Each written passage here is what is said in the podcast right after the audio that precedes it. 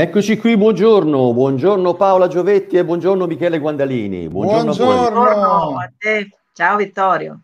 Ben ciao, trovato. Vittorio. Eccoci qua, oggi è giornata di convegno sulla piattaforma nuovamente.net, un convegno importante che abbiamo voluto, abbiamo cercato anche con i nostri relatori. Oggi abbiamo un, un parterre veramente notevole, di grande prestigio, eh, un convegno che si divide su due momenti. Il convegno intanto ha il titolo Le dimensioni dell'essere.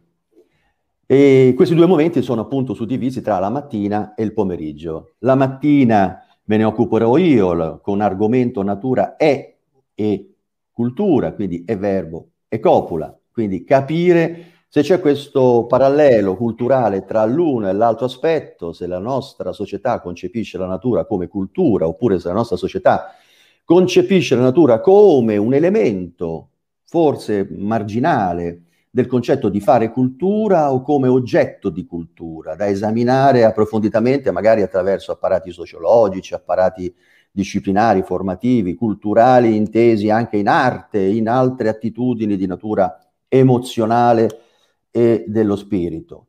Mentre nel pomeriggio eh, ce ne parli tu, Michele Guandalini, eh, di che cosa si occupa, oltre la scienza. Quindi a te la parola, oltre sarai tu scienza. che dovrai curare questa parte pomeridiana. Certo, allora sarà un pomeriggio altrettanto intenso, così come questa mattina, questa mattinata importante che apre ovviamente al primo convegno. Un saluto a tutte le amiche e a tutti gli amici che si stanno collegando, tra l'altro, e ovviamente anche alla Paola che è qui con noi che ringrazio per essersi presentata già stamattina, poi ci sarà stasera, quindi sarà un'occasione in più per poter ascoltarla.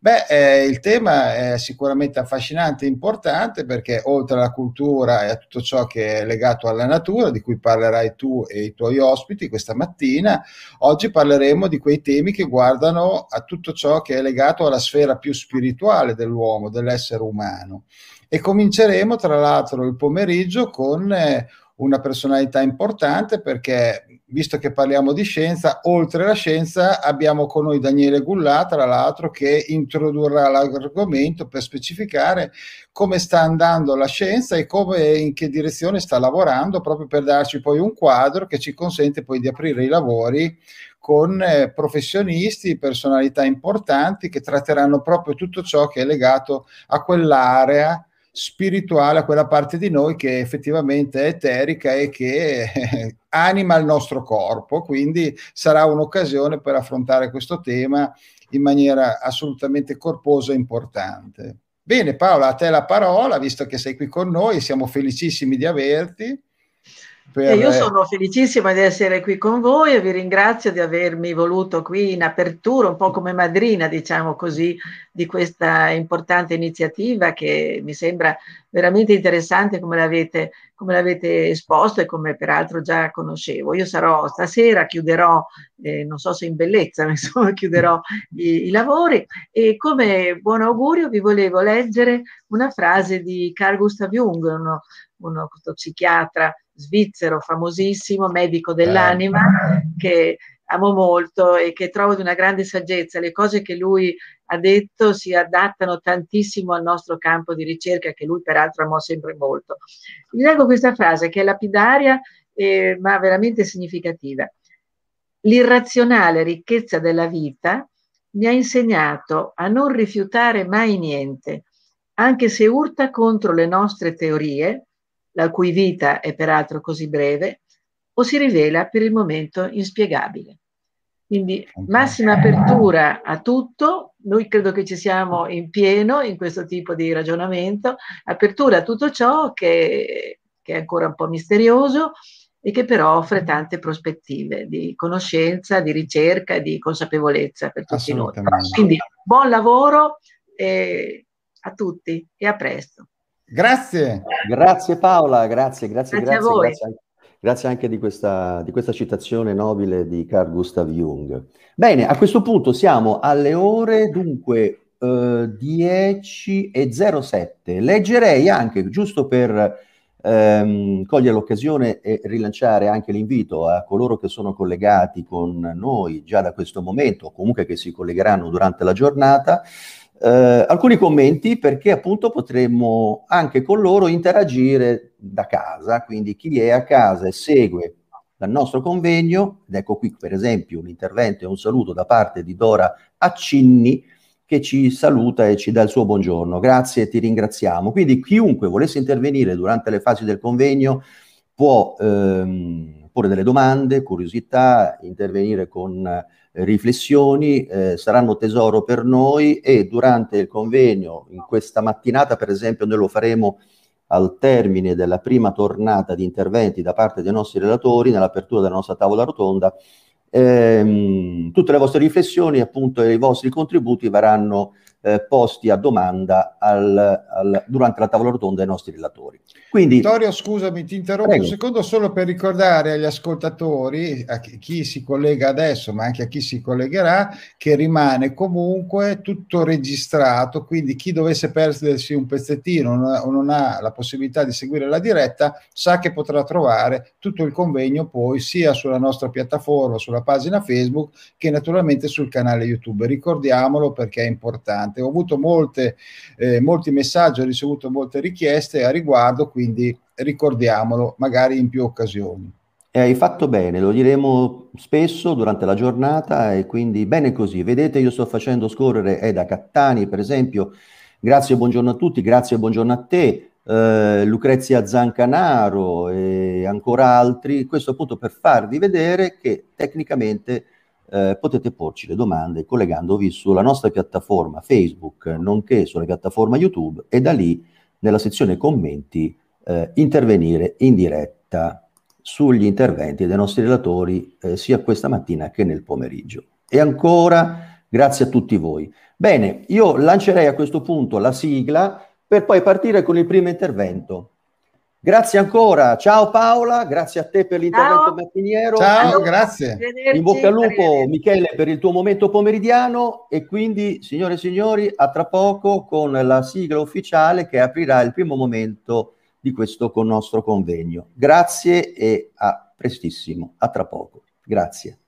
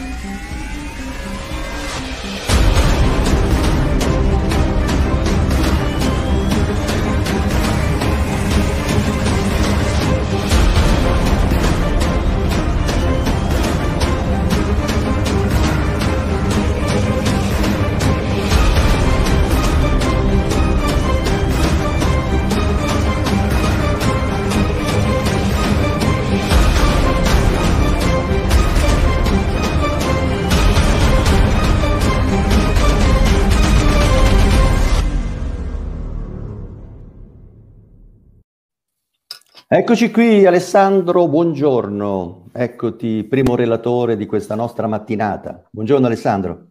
Buongiorno Vittorio, sono davvero molto contento di essere nuovamente con voi. grazie, grazie, eh... grazie, grazie. Bene Alessandro, eh, io adesso ovviamente ti lascio la parola, solo una brevissima introduzione. Devo dire che questa prima parte del nostro convegno, le dimensioni dell'essere, nasce da una riflessione proprio eh, sulla natura è cultura o è cultura? Ecco l'accento o è senza accento? Questo piccolo no, puntino sopra la E cosa vuol dire? È veramente sostanziale e nacque proprio in occasione della tua intervista che facemmo un paio di mesi fa, eh, spinto anche da una, da una nostra... Eh, da una nostra amica che fece un intervento interessantissimo, la nostra Daniela Poggi, che lanciò proprio una sorta di, tra virgolette, provocazione, una riflessione interessantissima, che poi da lì eh, fece nascere questa, questo desiderio, insomma, di affrontare l'argomento in maniera un pochino più compiuta, e da qui appunto allargandola poi ad altri relatori, eccetera, eccetera, eccetera. Allora, Alessandro, ci vuoi ricordare questo aspetto e poi parti appunto pure con, tua, con il tuo intervento? Sì, dunque, ehm, per, per riprendere, come dire, quelli che io definirei i lavori che che abbiamo iniziato con quella prima eh, con quel primo intervento. Il, l'intervento era relativo a... Mm, ecco, scusami, eh, Alessandro, se magari, viene... Alessandro, scusami, se magari ci dici anche qual è l'ambito in cui tu ti occupi. Eh, ci stavo di... arrivando. Ah, ecco, scusa, perfetto. Sì, no, stavo appunto dicendo che quell'intervento è relativo all'educazione all'aria aperta, in, in termini anglosassoni outdoor education, che è appunto l'ambito di cui mi occupo come ricercatore. Io sono un ricercatore universitario, ma eh, mh, lavoro anche, mi occupo anche di formazione ehm, per gli insegnanti nelle scuole, nelle scuole pubbliche, soprattutto nelle scuole pubbliche. Eh, ehm, mi occupo ehm, perché ci credo molto a questa, qui, a questa cosa qui, a, a un'azione formativa, mh, mm, come dire, il più possibile massiccia per modificare un certo modo di fare didattica che non sia tradizionale o esclusivamente tradizionale, ma molto attiva, molto che vada nel mondo, no? Nel mondo che può essere naturale appunto e culturale, cioè nel bosco, diciamo, oppure nella città. Quindi la relazione tra appunto natura e cultura eh, nasce, per quel che mi riguarda, con questa, chiamiamola, eh, dicotomia in qualche maniera, cioè eh, fare scuola all'aperto, la domanda è questa, no? Eh, significa andare solo nel bosco, andare anche in città.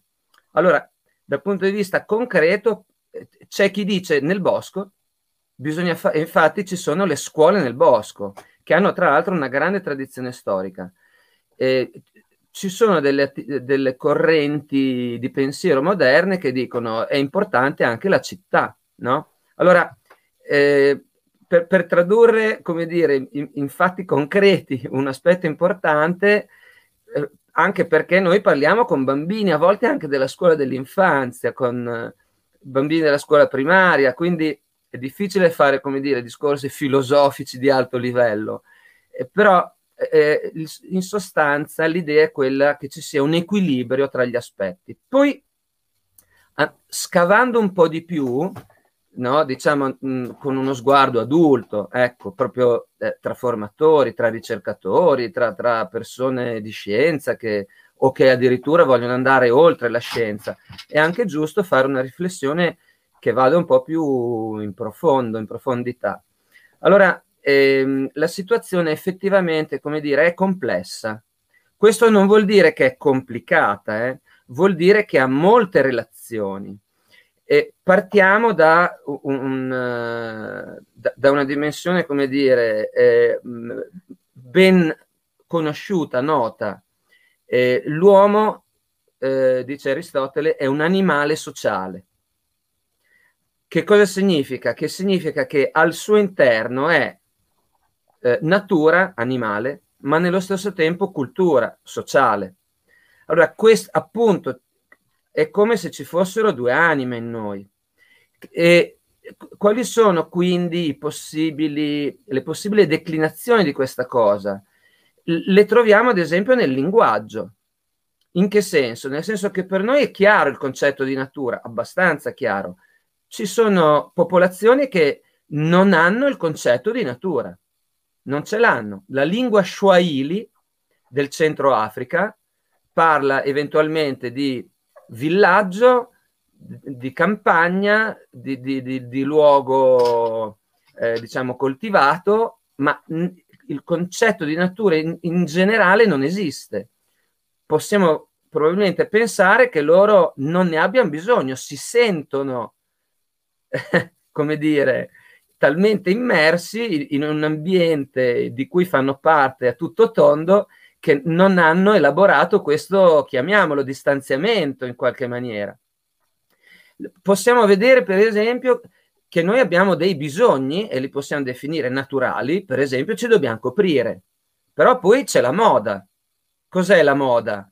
La moda è da un lato funzionale a coprirsi, bisogno naturale, tra virgolette, ma anche di distinguersi. E quindi ecco che eh, questo animale che si copre lo fa in maniera socialmente de- declinata in, nelle forme che sono a lui più congeniali per dire sono upper class o no, eccetera, eccetera. E, e, conosciamo bene no, i fenomeni, io ricordo i paninari. I paninari erano, insomma, sono stati un riferimento, no? anche culturale appunto. E, a- andando un po' più a fondo c'è il concetto interessante di habitus, che è un'abitudine, ma non è un'abitudine individuale, tut- ehm, esclusivamente individuale, è appunto un'abitudine sociale. Il, il paninaro era, era, un habitus perché facevano gruppo. Quindi, eh, diciamo, questi habitus, cioè queste abitudini socialmente determinate, sono profondamente culturali. E poi eh, mi permetto, e, e, e, qui chiudo perché se no eh, non vorrei prendere troppo tempo, insomma, ma mi pare possa essere come lancio eh, sufficiente. Ma concludo con il, il discorso eh, legato eh, alla nostra corporeità e, e, a una parte profonda di corporeità come eh, il, il, diciamo, le relazioni tra, tra sesso, genere, eh, l'erotismo, nel senso che anche qui noi abbiamo una parte naturale che è legata soprattutto alla riproduzione, però poi l'uomo si rende conto che attraverso, dicevi, no? Natura è o e cultura copula, appunto l'uomo copula, no? eh, ma si accorge che prova piacere. Allora qual è il senso che noi ci mettiamo? È quello biologico, la riproduzione, o è quello socio-relazionale del piacere? Eh, è chiaro che coesistono, ma non magari in tutti e non sempre. Per alcuni è naturale eh, un, un, rapporto eterosessuale, per altri è naturale quello omosessuale. Dove va a finire la natura? Ecco che appunto c'è, come dire, una declinazione diversa, sulla quale ovviamente non giudico, ci mancherebbe altro, eh, però eh, appunto, mh, mm, diciamo, v- quello che per concludere vorrei tenere presente è che il, il, eh, il termine, ecco, i termini a volte rischiano di essere un po' ambigui perché per alcuni può essere appunto eh, naturale quello che per altri non lo è, per altri ancora n- non, non, colgono l'aspetto perché gli manca il concetto, quindi ecco che si apre un po' di discorso, eh, qualche ambiguità che è poi il suo bello, perché se no, se fosse una roba matematica, uno più uno fa due, ok, ciao ragazzi, abbiamo finito. Non è così e quindi il discorso non può che proseguire. Bene, bene, bene, grazie, grazie Alessandro Bortolotti, grazie per il tuo intervento, hai aperto diversi scenari, tra l'altro scenari anche di grande profondità sociale e anche educativa, diciamo, educazionale in qualche maniera. Ti ringrazio molto, poi ovviamente ci rivediamo nella nostra tavola rotonda che avvieremo al termine dell'ultimo intervento, abbiamo cinque interventi in questa mattinata, tu sei stato il primo, Avremo per intervento di Rodolfo Vettorello, subito dopo, Cecilia Casadei, Paolo Turati e Cosimo Scianti Zichichi Mendis. Al termine, 5 minuti di pausa, lo dico per tutti, eh, i nostri spettatori che potranno così cadenzare anche le loro attenzioni sugli vari interventi e quindi anche sulla parte commenti se vogliono intervenire nella nostra tavola rotonda che appunto come dicevo prima al termine dei cinque interventi dei nostri relatori. Ehm, a tra poco allora Alessandro, a questo Ci punto vedi- diamo... Diamo Ci spazio, vediamo nuovamente più tardi. Esattamente, diciamo grosso modo tra un'oretta circa. Grazie ancora a te per il tuo intervento. Eccoti qua, adesso ti eh, rimuovo e faccio entrare il nostro amico Rodolfo Vettorello. Ciao Rodolfo, buongiorno.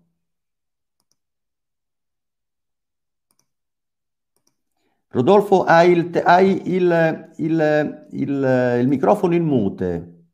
Hai il microfono in mute. Dovresti attivarlo. Ah, Ciao Vittorio. Ecco, adesso buongiorno, adesso ti sentiamo. Ciao, buongiorno a te. Ben arrivato, ben trovato. Molto contento di vederti, caro Rodolfo. Come stai? Tutto bene? Sì, tutto bene, tutto bene. Ti, allora, ti io ti lascio la parola. Ecco, io ti lascio la parola così puoi avviarti con il tuo intervento, magari dandoci anche lo spettro che, di indagine che tu eh, hai condotto e che è quello che appunto è la tua, la tua, il tuo ambito di prospettiva. Prego, a te la parola, Rodolfo. Ecco, eh, ti ringrazio. Ti prego di interrompermi se vado troppo per le lunghe, perché eh, non, eh, non, ho fatto una valutazione, una valutazione, del tempo. Sarà un piacere ascoltarti, non ti preoccupare. Allora, io leggo per mia facilità. Se In puoi questo... alzare un pochino il tono della voce, cortesemente, Rodolfo, perché per permettere... Sì. sì. Aspetta, eh. Purtroppo questi mezzi tecnologici che sono tanto comodi hanno Ecco, prova. Sì. Perfetto, già va molto Parto? meglio. Sì. sì. Vai. In questo consesso io non posso che assumermi il ruolo di uomo della strada. E questo per essere io per cultura, per professione, per interessi personali del tutto estraneo a una certa specificità professionale. Come tutte le persone curiose, posso aver compiuto delle incursioni indebite in territori estranei alle mie possibilità. Posso averlo fatto come architetto, e questa è la mia professione di una intera vita. Posso aver invaso un territorio di specialisti quando, dovendo progettare case, scuole, edifici per le attività umane, a un certo momento abbia dovuto chiedermi e darmi una risposta plausibile relativamente a quali esigenze umane avrei dovuto soddisfare con risposte pertinenti. Progettare una casa vuol dire creare qualcosa per l'uomo, per un uomo in particolare, con il quale almeno per il tempo del, del lavoro avrei dovuto stabilire una comunicazione, realizzare un contatto con il suo essere più intimo e riservato. Come poeta, e questo mi è capitato di essere diventato nel tempo di una vita piuttosto lunga, ho avuto modo di stabilire una connessione inevitabile con realtà umane differenti, mi occupo infatti di, eh, di poesia ormai a tempo pieno, eh, faccio parte, organizzo concorsi letterari, partecipo a concorsi e a convegni sempre sul tema, tema della poesia. Quella del poeta non è una professione naturalmente, ma una particolare inclinazione della personalità. I modi di rapportarsi con l'umano che sta fuori di noi è una delle esigenze più pressanti per chi voglia essere un poeta tutto tondo, qualcuno non sempre e non solo riflesso sui propri tormenti personali, eh, sul proprio intimo, ma come uomo aperto a tutto ciò che appartiene all'uomo, come essere sociale. Nei due ruoli di architetto e di poeta eh, e in più anche di uomo della strada ho potuto immaginare che cosa si potesse intendere con dimensione dell'essere. Mi sono obbligato a fare un piccolo studio eh, su questo argomento che, non, che, che ignoravo un po'. Immagino per prima una dimensione fisica, corporea, in primo luogo come occupazione di spazi e accesso alle cose nella loro realtà dimensionale. Sto pensando all'uomo vitruviano e alla sua rappresentazione leonardesca. Poi mi viene da pensare alla fisicità che riguarda il sonno, la veglia, il riposo, l'alimentazione, il movimento o le sue limitazioni, l'efficienza fisica, la salute, l'energia la base biologica su cui poggiamo le nostre possibilità di vita. Immagino ancora la dimensione del cuore, la disponibilità ad amare, la capacità di interagire con il prossimo e i familiari, l'essere empatici e disponibili all'incontro. Un altro piano è quello della dimensione della mente, che riguarda il pensiero, l'apprendimento, la scoperta, la curiosità, l'evoluzione. Da ultimo la dimensione dello spirito, il nostro collegamento con il mondo dei simboli, delle tradizioni, dei riti, dei tabù e delle paure, la nostra capacità di astrazione e di contemplazione dell'ignoto e dell'inconoscibile. La poesia si innesta in una possibile interconnessione delle quattro dimensioni dell'essere. Si innesta e può anche dare spiegazione al fatto che le massime produzioni intellettuali dell'umanità poggiano sul rapporto più vero e profondo delle diverse dimensioni dell'essere. Parlando di poesia, qualcuno attribuisce alla cosiddetta ispirazione, all'ispirazione poetica, un valore e un significato, diciamo, idealistico. Piace addirittura pensare che il poeta eh, ispirato scriva quasi sotto l'impulso di una forza estranea alla sua sensibilità alla sua cultura. Qualcuno parla di una voce che pare dettare i versi che sembrano fluire spontanei alla penna dell'autore. Non è la mia convinzione. Io penso che tutto ciò che siamo in grado di esprimere è sempre e solo nostro frutto, frutto della nostra esperienza esistenziale, della nostra cultura, della nostra sensibilità, della nostra fantasia, in una parola, della nostra vita. Certo, non accade normalmente che chi scrive poesia sieda a un tavolo da lavoro e cominci a scrivere aspettando che accada il miracolo dell'ispirazione. Più di sovente succede che un momento felice porti all'improvviso un pensiero poetico e su questo primo rigo primo verso si possa lavorare per esprimere anche l'inesprimibile. Tutto ciò che arriva è comunque e solo frutto della nostra vita e non di, di un empireo estraneo a noi stessi. L'uomo, che sia un poeta o un architetto, deve tutto ciò che riuscirà a realizzare alla propria sensibilità e alla ricchezza della propria vita, in una parola, alla dimensione del proprio essere. Una vita distratta, disattenta, inconsapevole e vuota non produrrà frutti di nessun genere. Una vita ricca di emozioni potrà invece produrre arte e qualsiasi forma di arte. La sapienza linguistica, la raffinatezza espressiva produrranno versi di pregio e la stessa finezza culturale potrà produrre architetture di pregio. Eh, mi permetto una piccola divagazione. Per chi si occupa di architettura è fondamentale quello che io chiamo il processo di accumulo. Forse anche per la poesia funziona qualcosa di analogo, sia pure con modalità differenti. È indubbio che la facoltà di esprimersi in versi, di produrre cioè anche la forma più modesta ed elementare di poesia, poggia su basi indiscutibili di conoscenze specifiche. L'espressione verbale necessita di conoscenze grammaticali, sintattiche, di tecnica letteraria. Per quanto riguarda la poesia, le conoscenze specifiche devono essere ancora un po' più vaste e approfondite perché per scrivere poesia è essenziale leggere e studiare la bella poesia, meditare e approfondire i metodi dei massimi poeti, arricchire il bagaglio personale e che diventi sempre più vasto per conoscenze poetiche per far fare alla scrittura personale dei passi in avanti.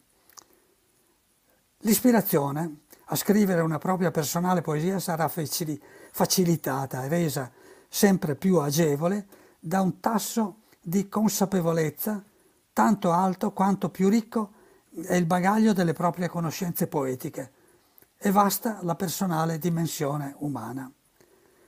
Per dire che credo molto poco al valore della, della naivete, dell'ingenuità di tanta poesia ignorante. Quanto più sarà ricco il substrato di conoscenza e di partecipazione alla cultura generale della poesia, tanto maggiore sarà la possibilità di produrre poesia di qualche valore oggettivo. È su questo piano che diventa davvero attiva l'ispirazione. Il primo verso, che arriverà inaspettato, come dettato da qualcuno fuori di noi, non è altro che il frutto della macerazione profonda di tutto quello che abbiamo immagazzinato nella nostra anima.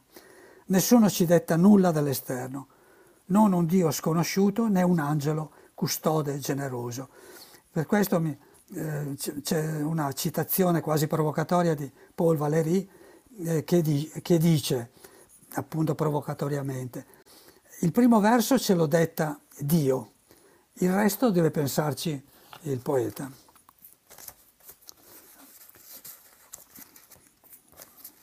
Un istante e sono ancora, e sono ancora qua.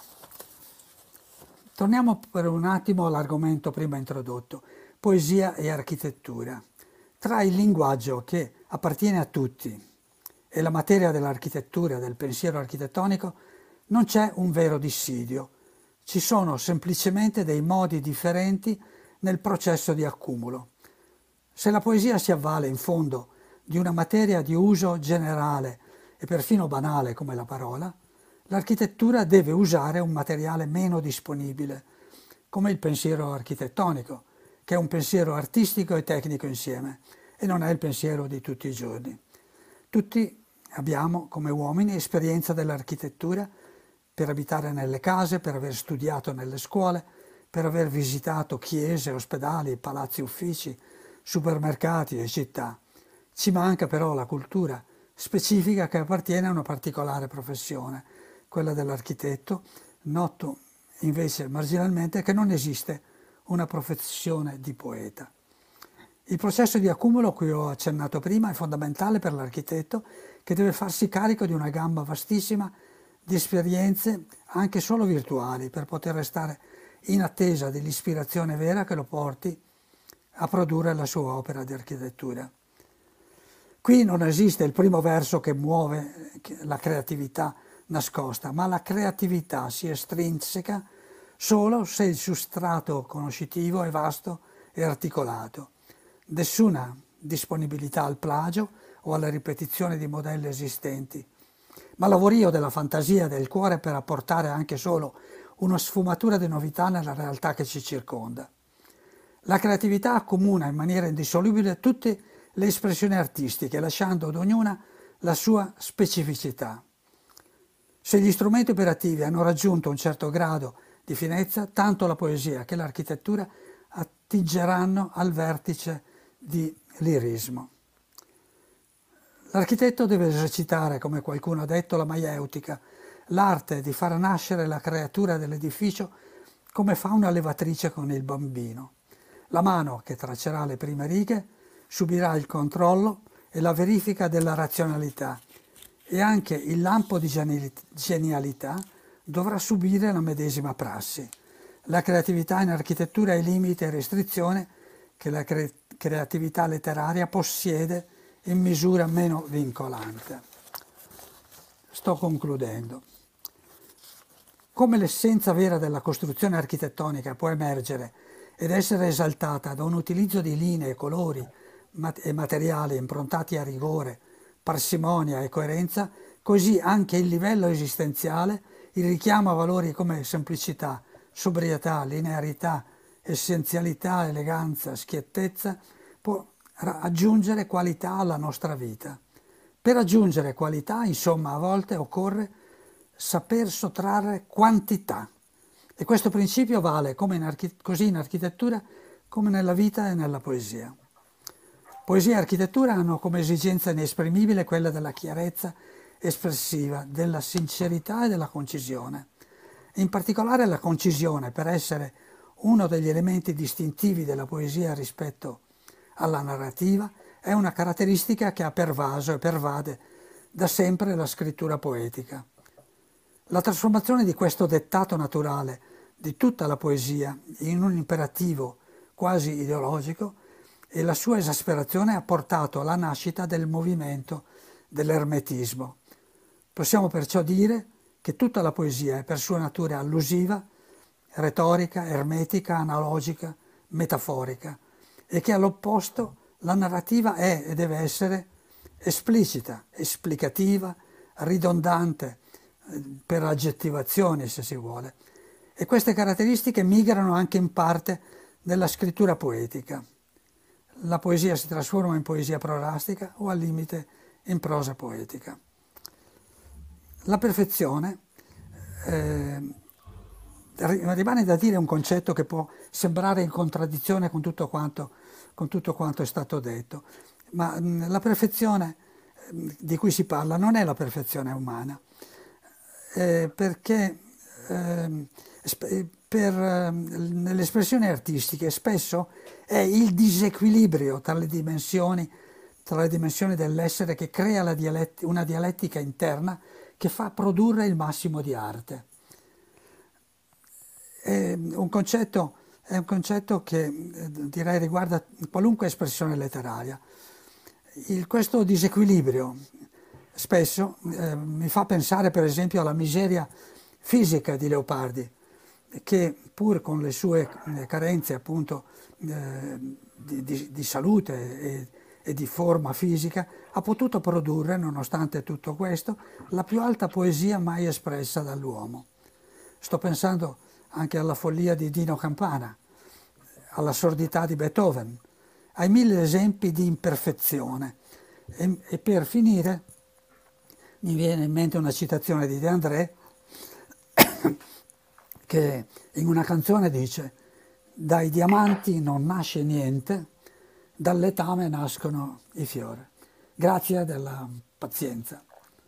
Grazie, grazie a te, grazie a te, bellissimo intervento, veramente interessante, grazie Rodolfo e, e, anche con te avremo modo poi di risentirci al termine per la nostra tavola rotonda, quindi rimani collegato con noi e passerei proprio per speditezza anche di interventi, so che sono 10.38, quindi siamo assolutamente nei tempi e vi ringrazio anche per il rispetto di quel quarto d'ora canonico che ci siamo dati per ogni singolo intervento, sia al ringrazio appunto sia Alessandro Bortolotti che a te Rodolfo Vettorello per essere stato appunto assolutamente nel, nel tema e nel, e nel, tempo. Poi avremo modo ovviamente di affrontare anche questi concetti che hai espresso così magistralmente nel tuo intervento con la nostra tavola rotonda. Grazie Rodolfo, a più tardi allora. E adesso... Grazie, grazie, grazie a te ancora. E adesso eh, passiamo a Cecilia Casadei. Eccoci qua. Ciao Cecilia, buongiorno. Eh, mute microfono, microfono, microfono mute. Eh, ecco. Perfetto, eccoti qua. Grazie, Ci sei. Grazie assolutamente per questo invito. Eh, grazie al dottor Spampinato. Grazie a te, grazie a te. Eh, posso cominciare? Assolutamente sì, vai pure e quando vuoi mandiamo anche le slides, me lo dirai tu perché ti sì, manderò le slides quando vorrai aspettiamo un po' così ti farò un cenno.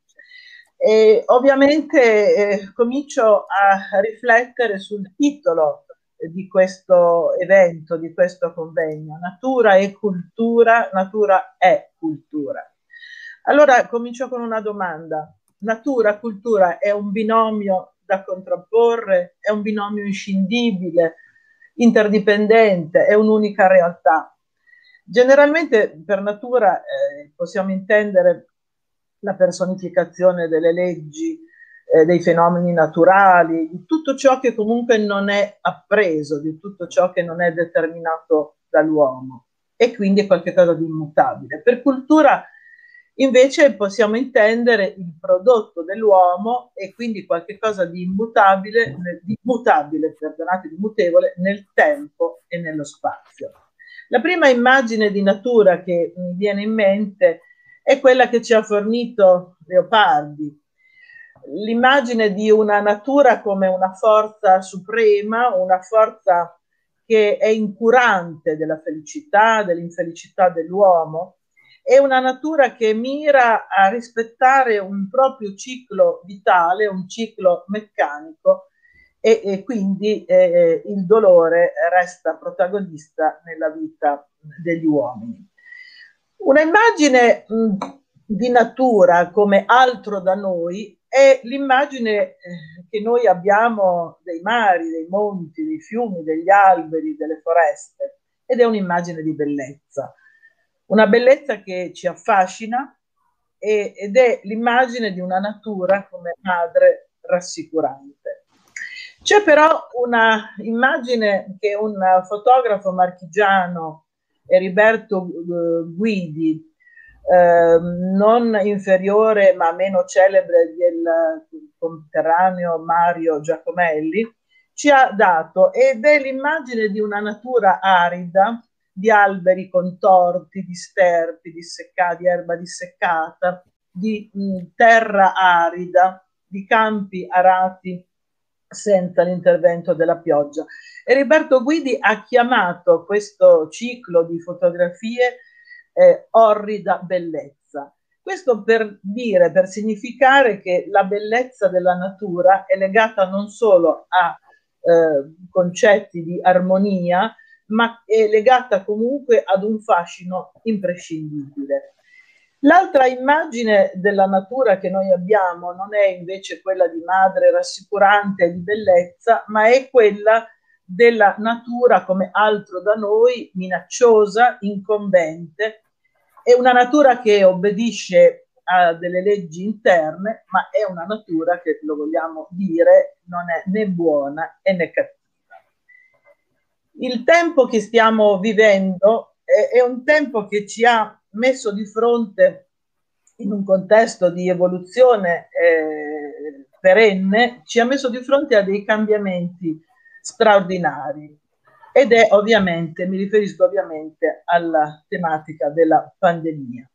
Noi avevamo fino adesso, eravamo stati, eh, ci eravamo calati in una dimensione di dominio della terra e avevamo acquisito un senso di sicurezza e di onnipotenza eh, che invece in eh, questo periodo ci sta uh, facendo crollare. Ora siamo decisamente sconfitti perché abbiamo, non abbiamo considerato eh, il, la fusione di natura e di umano. La eh, fusione della natura e dell'umano, dell'essere umano, è un qualche cosa che precede ovviamente eh, il tempo presente. Ed è, sono stati i movimenti ecologici, ancora prima di Greta Thunberg, ad avviare, a mettere in atto una nuova visione del mondo e a eh, ipotizzare, a lanciare delle nuove prospettive, delle prospettive in cui tutti gli esseri viventi sono riconducibili ad un unico sistema, quindi l'umanità, l'aria, l'acqua, il sole, il cielo, la terra, eccetera. Anche eh, tenendo conto, per esempio, di un invisibile campo energetico dei vegetali e degli animali. Eh, tutto in un sistema di influenza reciproca e di equivalenza biologica.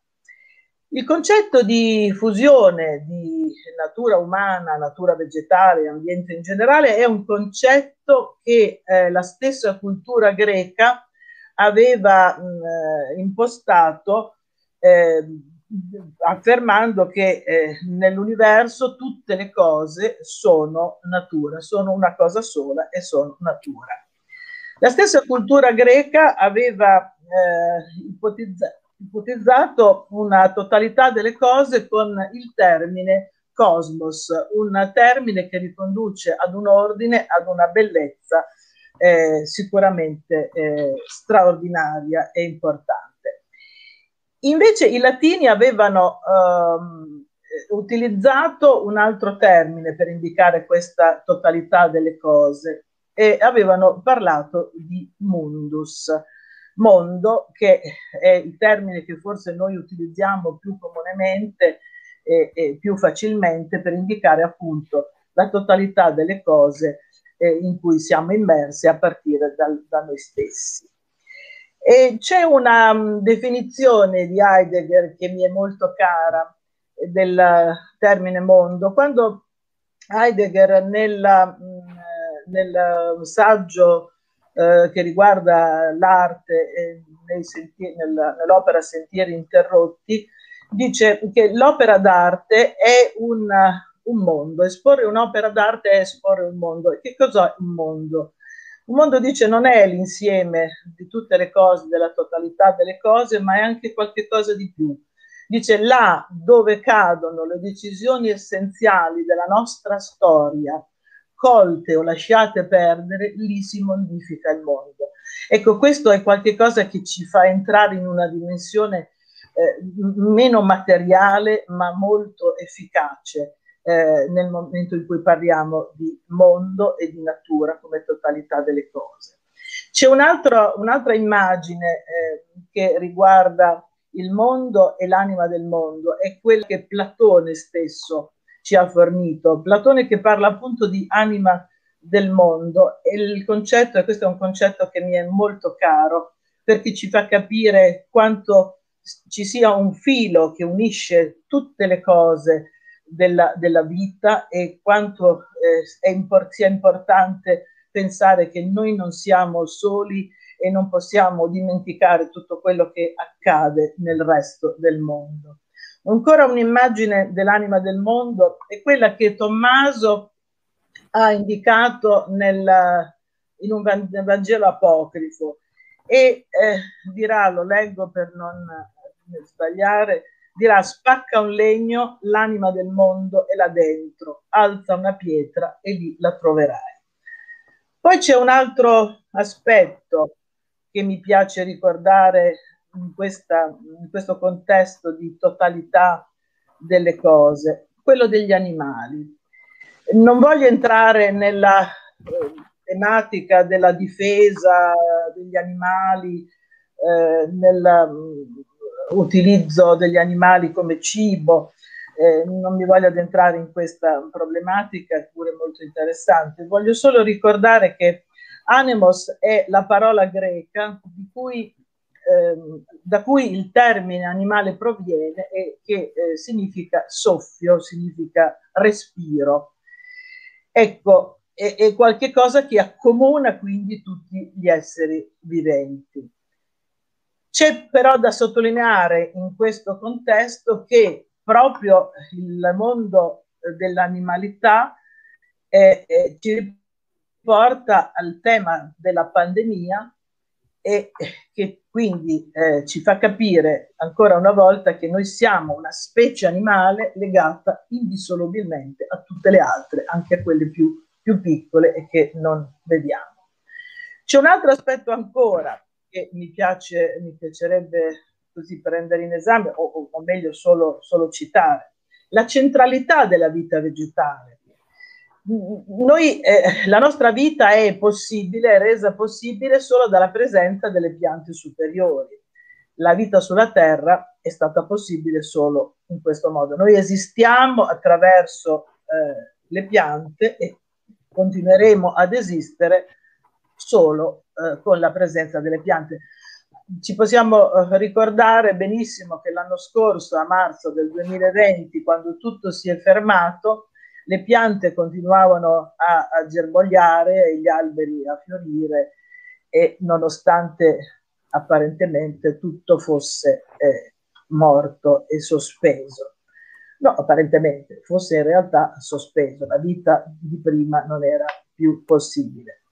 Quindi noi eh, dobbiamo ripensare eh, nel momento in cui le piante continuano a vivere e noi invece senza di loro non possiamo esistere, dobbiamo ripensare ad un nuovo modello di sviluppo perché eh, nel momento in cui eh, ci siamo impadroniti e continuiamo a sfruttare la natura come se fosse qualcosa di cui che possiamo gestire all'infinito e dominarla, finiremo per distruggerla e quindi finiremo per distruggere anche noi stessi.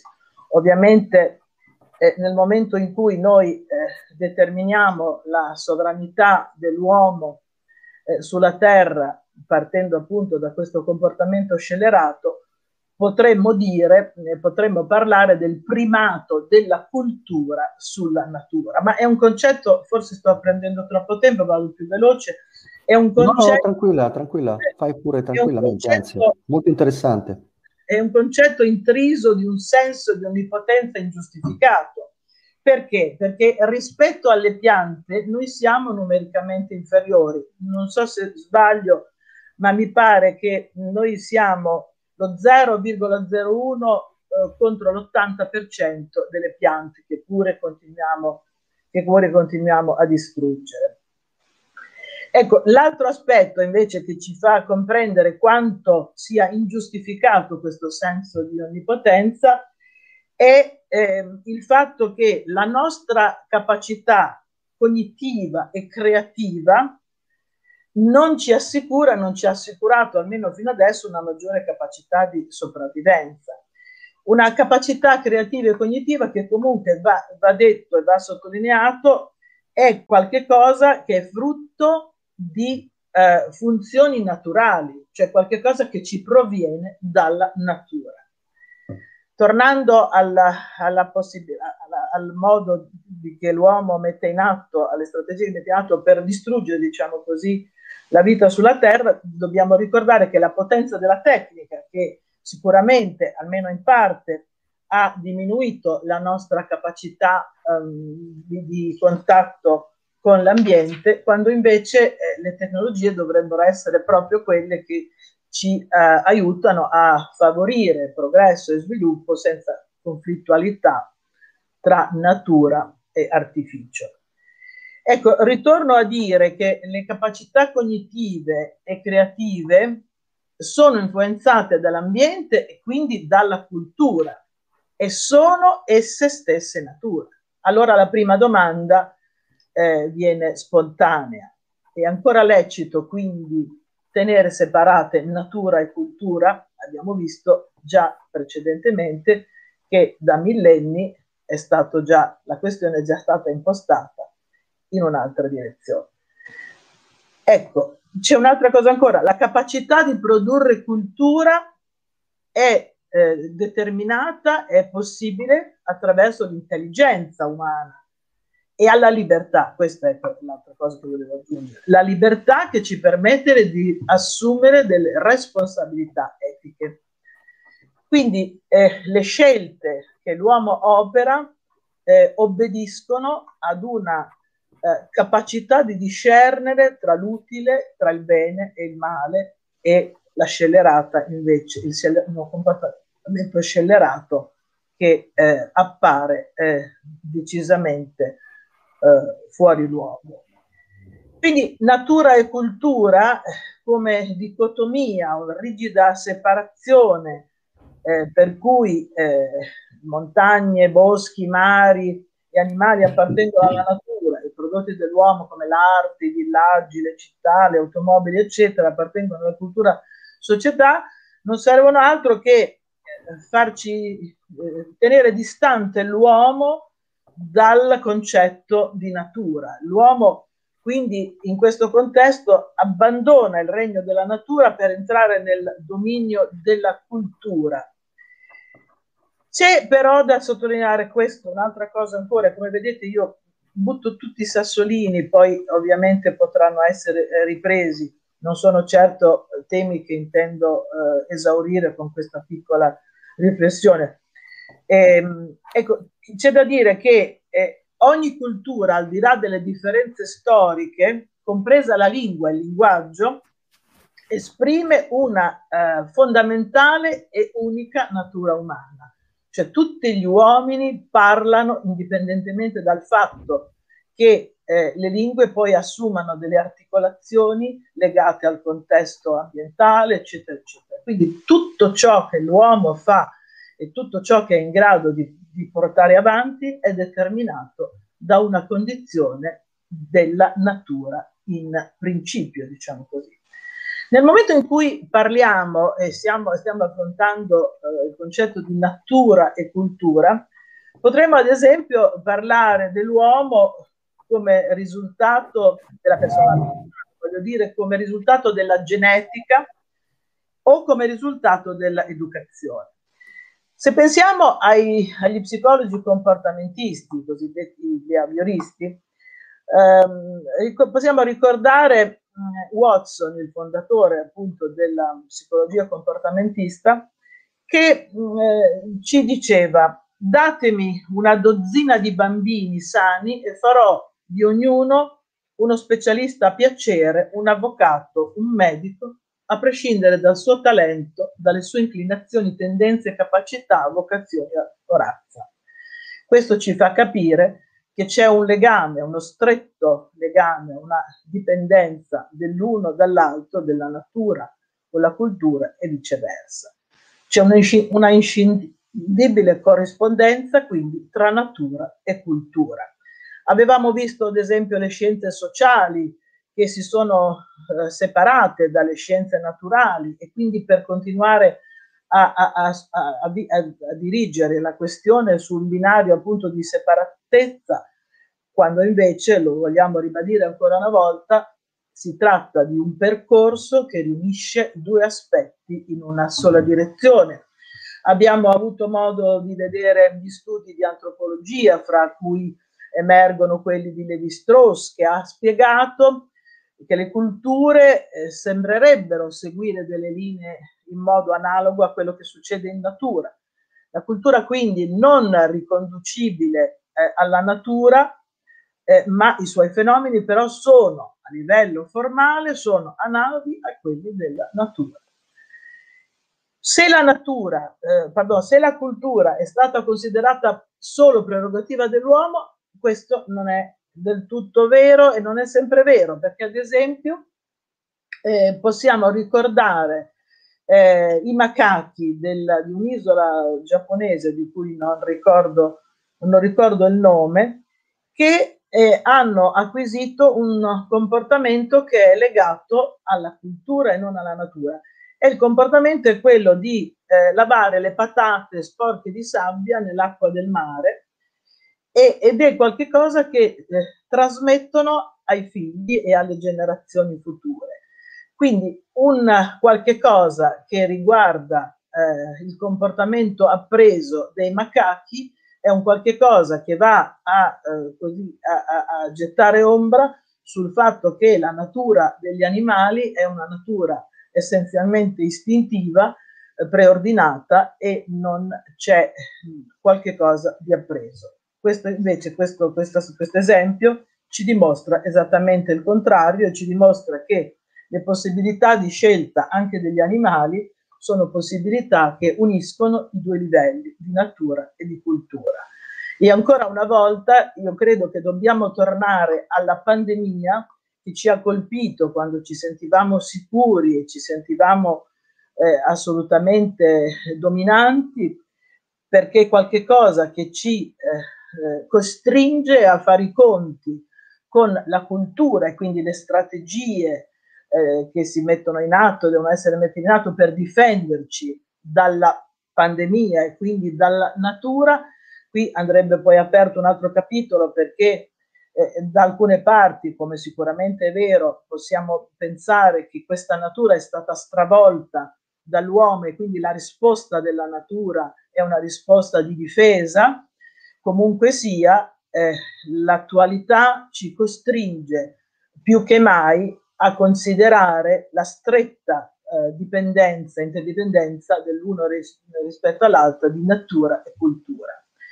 C'è un aspetto in tutta questa tematica che stiamo affrontando che mi è particolarmente cara perché io mi occupo di arte, sono un giornalista d'arte, oltre ad, aver, ad essere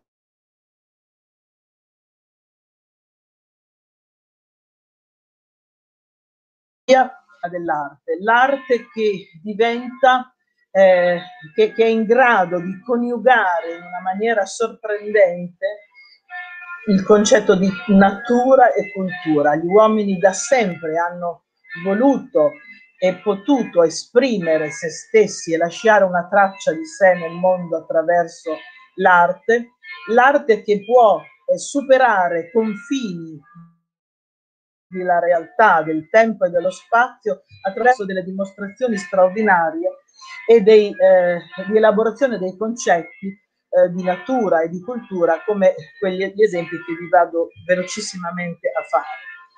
Eh, Vittorio, il primo esempio, ci sei Vittorio?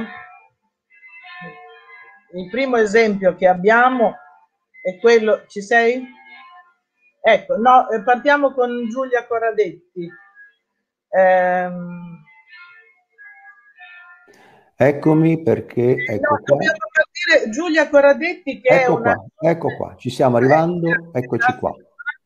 Ecco, eh, gli artisti che, eh, che, che, adesso brevissimamente eh, presento sono artisti che io ho conosciuto e di cui mi sono occupata attraverso interviste o testi, testi critici, eccetera. Questa, eh, l'immagine che vediamo è eh, l'immagine relativa a un'opera di una giovane artista marchigiana, Giulia Corradetti, eh, che ha mh, ipotizzato una, eh, serie, un ciclo di lavori che ehm, riguardano una sorta di post-natura. Come dire, una natura che ehm, diventa eh, qualche cosa che unisce l'artificio umano e la natura come primordio. E questa è una scultura che prevede come un, un totem in cui sono presenti degli elementi naturali, primordiali, originali, eh, inseriti in una sorta di eh, struttura ehm, tridimensionale che ospita quindi eh, la natura primordiale. Giulia Coradetti che cosa voleva fare? Vediamo anche l'altra immagine, gentilmente Vittorio. Voleva sicuramente quella, quella sì, sì, arrivo. Ecco, sì, grazie. Arrivo. Voleva eh, sicuramente eh, fare una sorta di lanciare una sorta di, di denuncia ehm, relativamente allo sfruttamento dell'uomo contemporaneo nei confronti della natura ma nel momento in cui lancia questa idea di post-natura vuole eh, eh, immaginare una sorta di alleanza fra l'artificio umano e la natura primordiale, per cui una sorta di pacificazione eh, impossibile se vogliamo, ma sicuramente molto, molto interessante. Possiamo andare avanti, grazie Vittorio. Un'altra artista, io faccio presto, in pochi minuti concludo, che mi piace mh, ricordare perché eh, riguarda sempre la tematica l'ambiente, natura e cultura, è mh, Maria Dompè, un'artista ancora marchigiana. Io sono marchigiana, no, non è questione di campanilismo, ma semplicemente perché sono artisti che io amo e che conosco. Un'artista straordinaria che ehm, mette in atto degli interventi nello spazio, delle trasformazioni dell'ambiente, come lei chiama. E l'opera, le opere che lei elabora sono nate per il luogo e nel luogo da lei prescelto e eh, dello stesso luogo in cui nascono le opere si nutrono. Uh, celebri sono le installazioni che lei ha realizzato, per esempio, in uh, memoria della Shoah, dove ha utilizzato 3.000 rose bianche in uno scenario straordinario uh, per evocare appunto la tragedia dello Shoah. L'immagine invece che abbiamo di fronte è l'immagine di, una, mh, mm, di un evento eh, realizzato a Calais, in Francia, eh, che si intitola La mer, la dentelle, la dentelle, la mer, dove la dentelle sta per pizzo e come eh, noi sappiamo eh, Calais è stata, stavo per dire, è comunque stata la patria della produzione del, del, del, del merletto, del pizzo merletto. E, e Maria Dompe ha realizzato una installazione con una serie di eh, merletti eh, per 85 chilometri che partivano eh, dal museo che veniva in quel momento inaugurato, dedicato appunto al, al pizzo. Per 85 chilometri si dipana, dipanava per la città con il pizzo che ha i colori del, del, mare, del mare che cambia, più chiaro, più chiaro o più scuro. Un, un, un evento ovviamente come omaggio alla tradizione del pizzo che rischia di scomparire e un omaggio al mare come fonte di vita. Quindi una storia, la storia del presente che diviene nello stesso tempo denuncia e che diviene motivo di riflettere appunto sulla natura e cultura, perlomeno nel nostro caso. Eh, passiamo all'altra immagine, beh, l'altra immagine è sempre relativa, Vittorio, grazie, questa è una visione dall'alto di questa, di questa installazione, lasciamo comunque Maria Dompè per arrivare velocemente a, a, a, a parlare di questa, di questa, installazione. Non è un artista che conosco perché è un artista olandese, Dan Rosegard, eh, che ho comunque avuto modo di conoscere attraverso i media, e mh, mm, ha realizzato di recente questa enorme installazione luminosa in, che si intitola Grow eh, nel nord dell'Olanda. Ed è un uh, campo uh, coltivato illuminato da una distesa mh, mm, di luci che paiono lucciole rosse e blu una, sono 20.000 metri di, campi, di campo coltivato. Un omaggio all'agricoltura, ma non solo, è un esperimento, si tratta di un esperimento ispirato um, ai progressi della fotobiologia, perché in questo caso le luci favorirebbero la crescita delle piante e eh, potrebbero ridurre, dovrebbero perlomeno ridurre l'uso dei pesticidi. Quindi, come è stato detto, siamo di fronte a una espressione dell'arte, a un esperimento come agricultura e non più agricoltura. E quindi il, um, il paesaggio diventa un'opera d'arte naturale, eh, vivente e nello stesso tempo culturale. Un altro, un ultimo eh, artista che interpreta per, perfettamente il, um, il binomio eh, natura e arte è Alessandro Giampaoli, un artista che eh, nella poetica riassume un concetto di un eterno divenire. L'immagine che vediamo è relativa a una pianta ormai essiccata in un vaso eh, in cui si vedono le radici che invece sono ancora vive. Cioè nel concetto di eterno divenire di questo artista eh, è insito il tema di una ciclicità della vita che non muore, che si trasforma ma che non muore. Eh, voglio solo sottolineare, non l'ho detto, che è un artista della fotografia, ma è un artista che prepara la scena come in quella, nella fotografia che vediamo successivamente, Vittorio se la mandi per favore, non, non la prima, questa, prepara la scena e poi eh, fotografa. Quindi non è un fotografo eh, istantaneo, un fotografo che scatta nel momento in cui vede le cose, ma prepara la scena e eh, racconta eh, qualche cosa che parte da una riflessione profonda, eh, intellettuale, filosofica, culturale.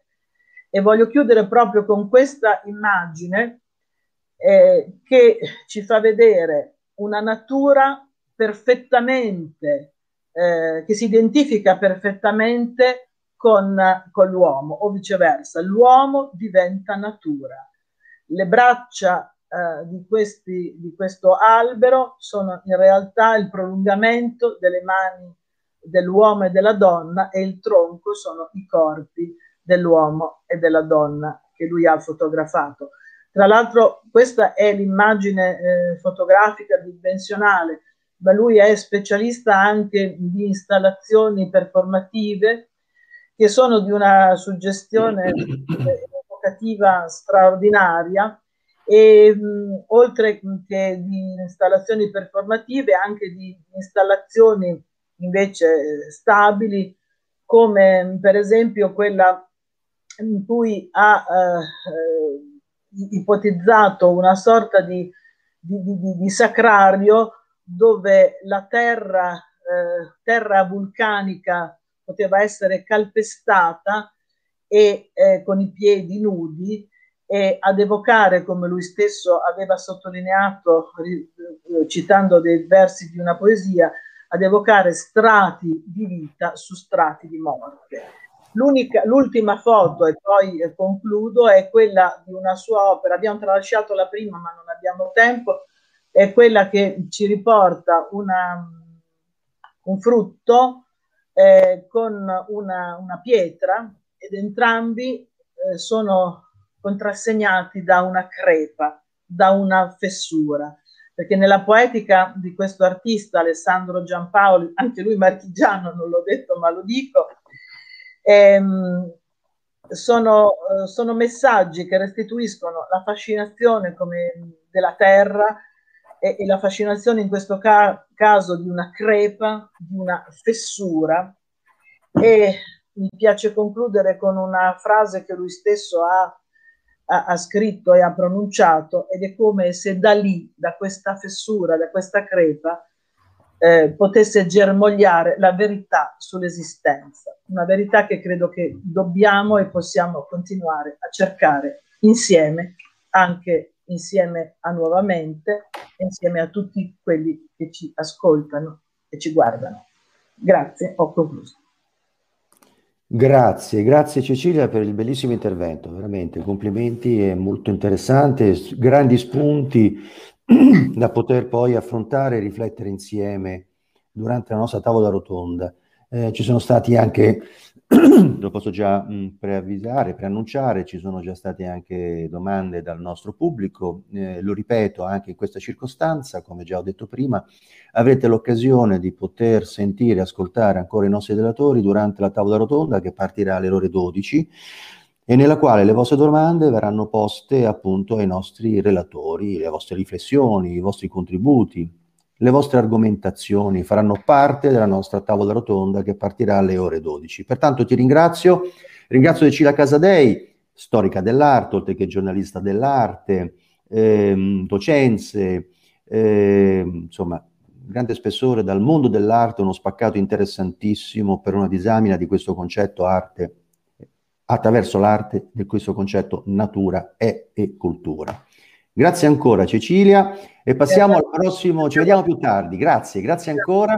E passiamo al prossimo eh, appuntamento, al nostro, all'intervento del nostro economista dell'arte, quindi da un storico dell'arte passiamo ad un economista dell'arte, Paolo Turati, vediamo se è in collegamento, Paolo Turati, eccolo qui. Paolo, ciao, buongiorno. Ciao Vittorio, come stai? Tutto bene?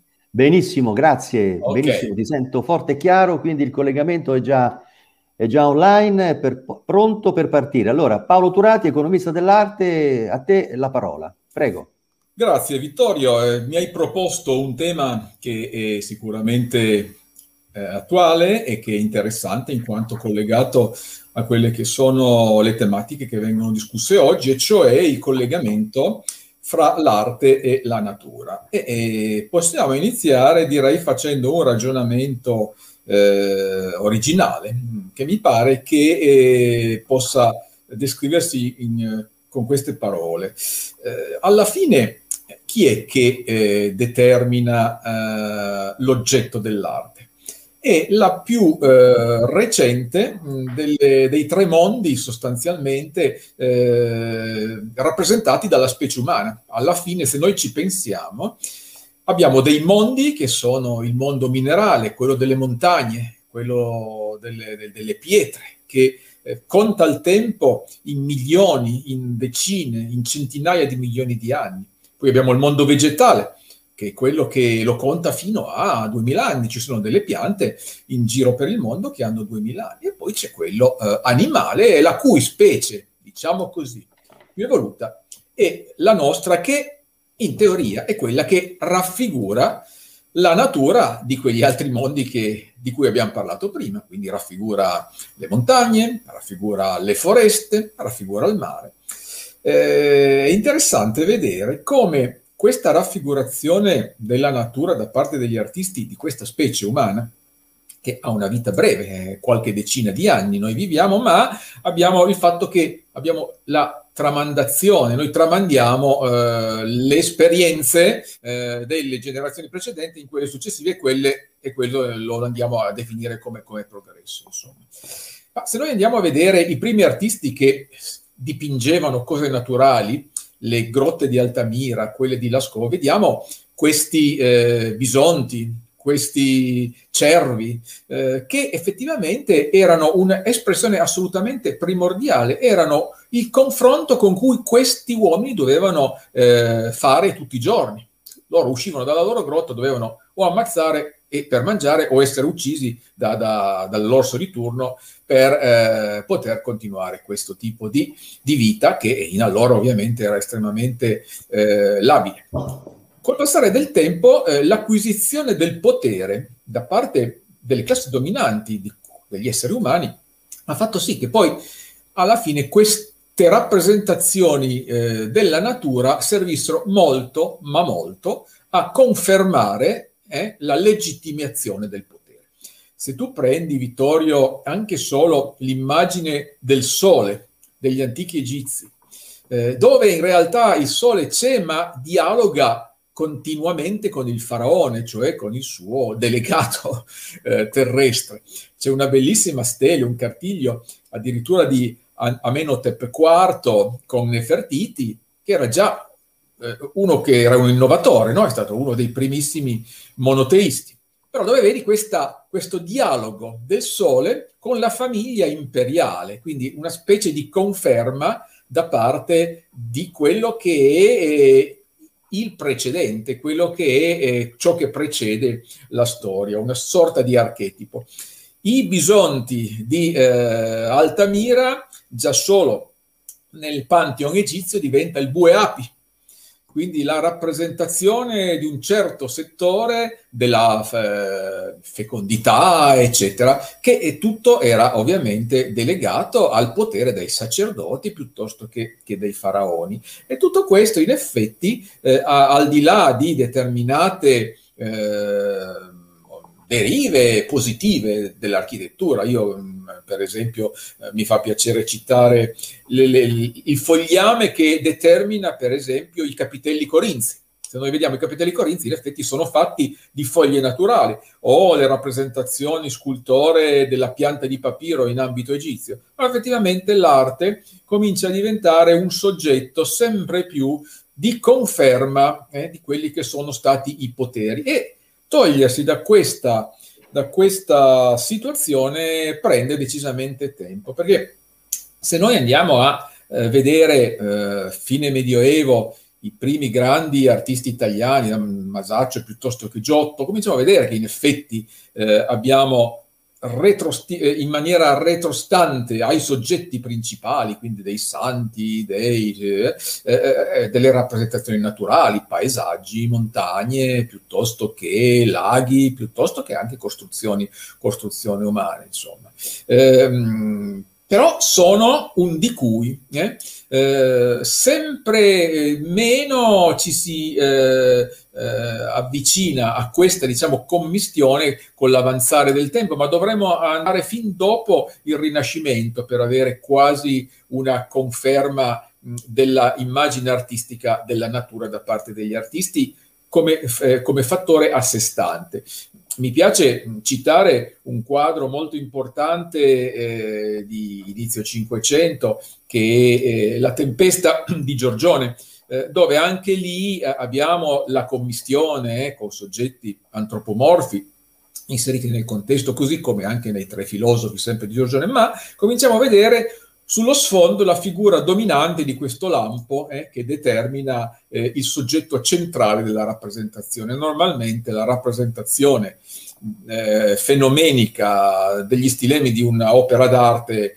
prendi anche Botticelli, sono comunque le figure umane. Prendi la primavera di Botticelli, prendi la nascita di Venere, la natura in effetti è un qualche cosa che retrostà e che è una sorta di ornato, sempre meglio fatto, sempre più eh, in modo consapevole. Lo stesso Leonardo, eh, sullo sfondo dei suoi quadri più importanti, Mona Lisa in testa, eh, cura estremamente bene e in modo anche simbolico quelli che sono gli ambienti naturali, tanto che poi oggi i ricercatori vanno a cercare di capire che cos'erano quel mondo eh, dietro alla figura centrale di un Leonardo piuttosto che di un Raffaello che effettivamente eh, curava per conto dei committenti, perché poi alla fine fino a quel periodo lì, tu se eri un artista non lavoravi se non avevi la committenza e la committenza ti diceva esattamente cosa fare, c'erano dei veri e propri contratti in base a cui tu dovevi fare un certo tipo di discorso. Quindi, se vogliamo, questo, eh,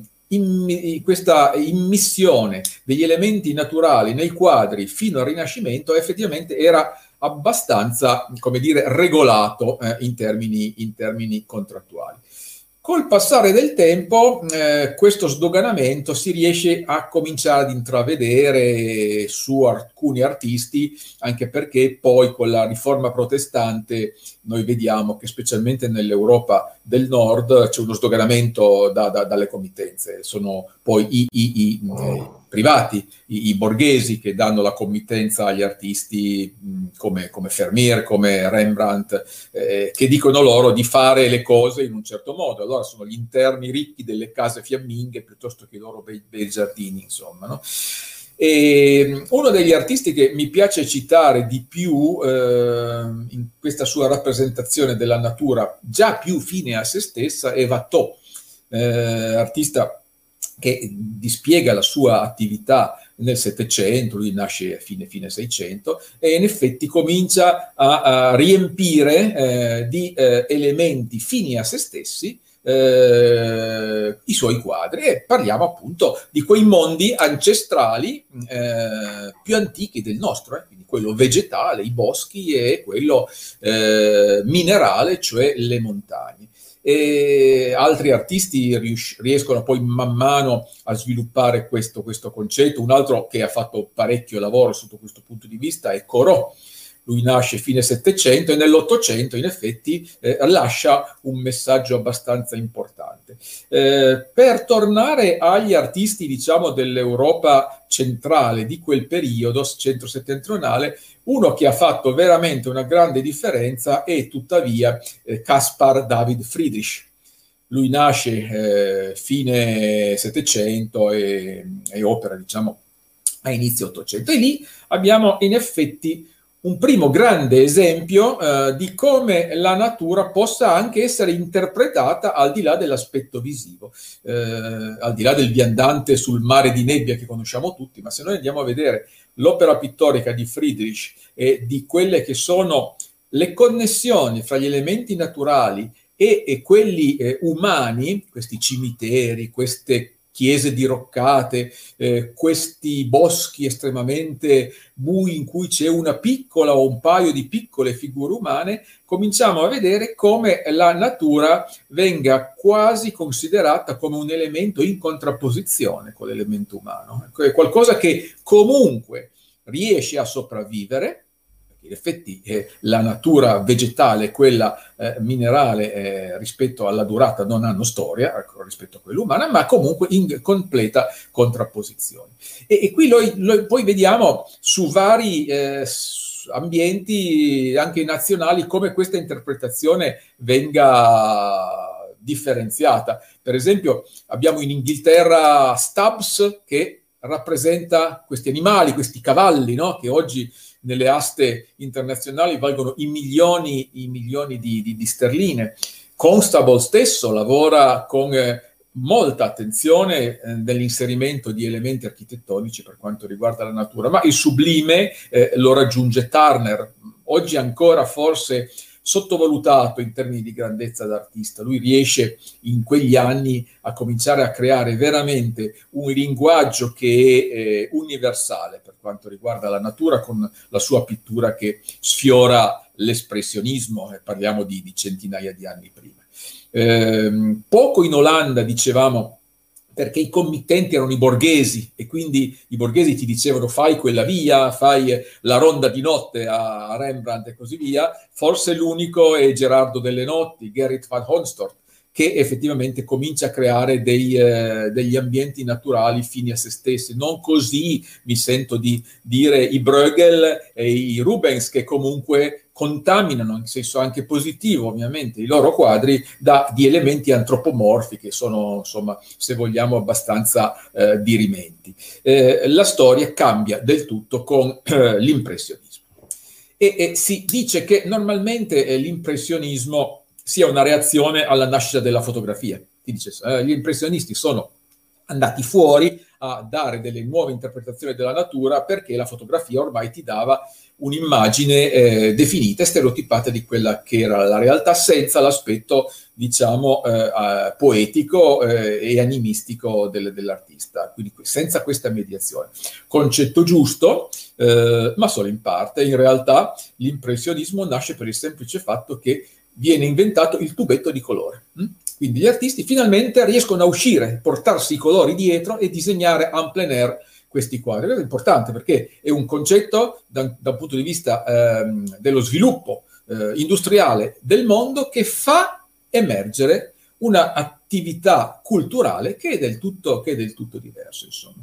E allora qui vediamo eh, da Monet a, a, a, a, Edouard Manet, a, tutti questi vari soggetti. Certamente quelli che più hanno dato un eh, peso a, questo rapporto uomo-natura sono i post-impressionisti. Espressamente cito Van Gogh, cielo di stelle, piuttosto che questi campi di, di, di, pane con i corvi, no? di grano con i corvi, poi ripresi peraltro anche da Mario Schifano recentemente. Eh, penso a Cézanne, alle sue 36 riproposizioni del Monte Saint-Victoire e di questi boschi, di queste, di queste pinete che sono, che sono assolutamente eh, abbacinanti e penso ai Fauve in particolare, a forse Maurice de Vlaming, eh, che è stato quello più in grado eh, nel periodo inizio Novecento, 1906-7, di dare una certa eh, rivisitazione del fenomeno della, della, natura. E poi di qui nasce ovviamente tutto lo sviluppo del post-impressionismo e dell'espressionismo. In Norvegia, se pensi a Munch, eh, vediamo questi cieli stellati che effettivamente vengono rielaborati in maniera assolutamente importante. In Italia abbiamo qualche fenomeno che nel, nell'Ottocento, fine Ottocento, si eh, avvicina a delle interpretazioni originali dei fenomeni di ripresentazione della natura, cito i macchiaioli da Fattori a Ciardi, ma più che altro i divisionisti. Eh, mi va di citare Segantini, che poi in realtà muore come cittadino svizzero perché effettivamente riesce a dare degli elementi innovativi anche in termini pittorici di percezione della luce e delle forme, questa giusta posizione dei colori, che sono effettivamente innovativi. Una sua eh, realizzazione che è nota, la primavera delle Alpi, già anni fa, fu quotata in asta a oltre 15 milioni, 15 milioni di dollari.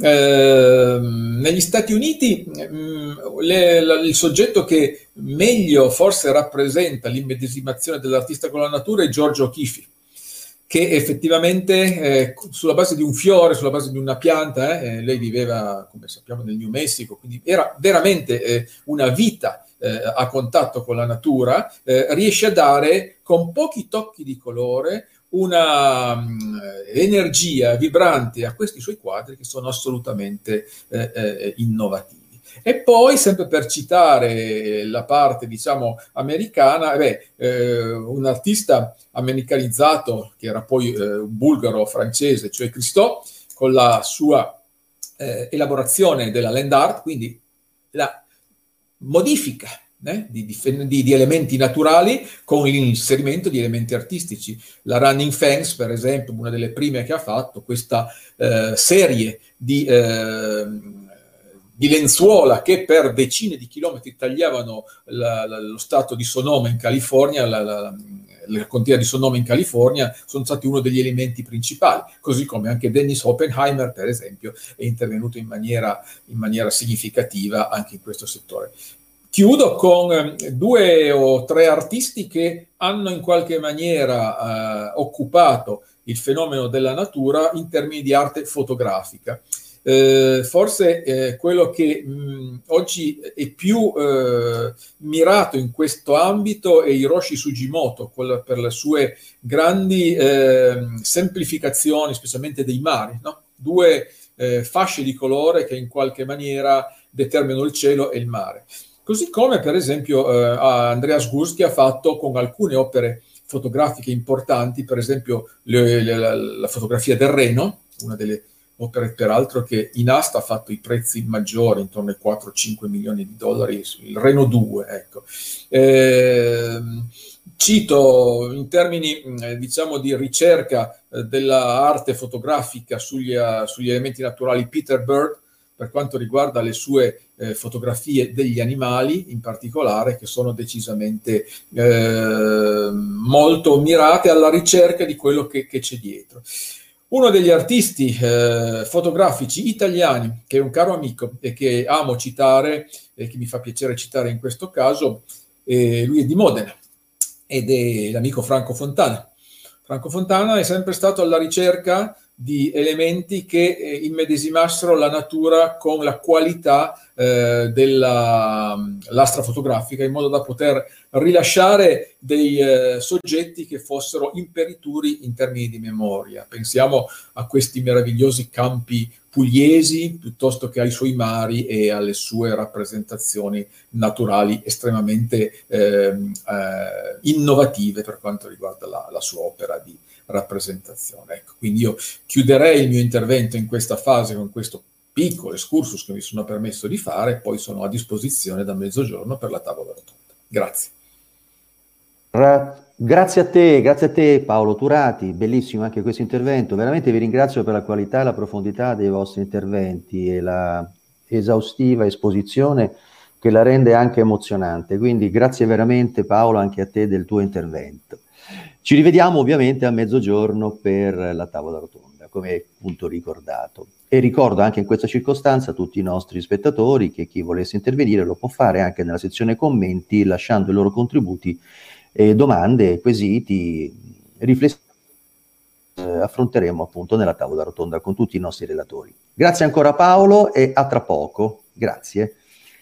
E lasciamo pertanto spazio adesso a Cosimo Zichichi Mendis, Shanti Zichichi Mendis. Eccoti qua. Ciao Cosimo, buongiorno. Mi senti? Buon... Buongiorno, sento bene. Voi mi sentite?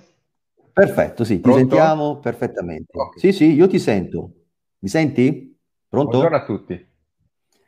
Ecco, sì, perfetto. Sì, ogni tanto qualche interruzione sulla linea, ma insomma, credo che ci riusciamo.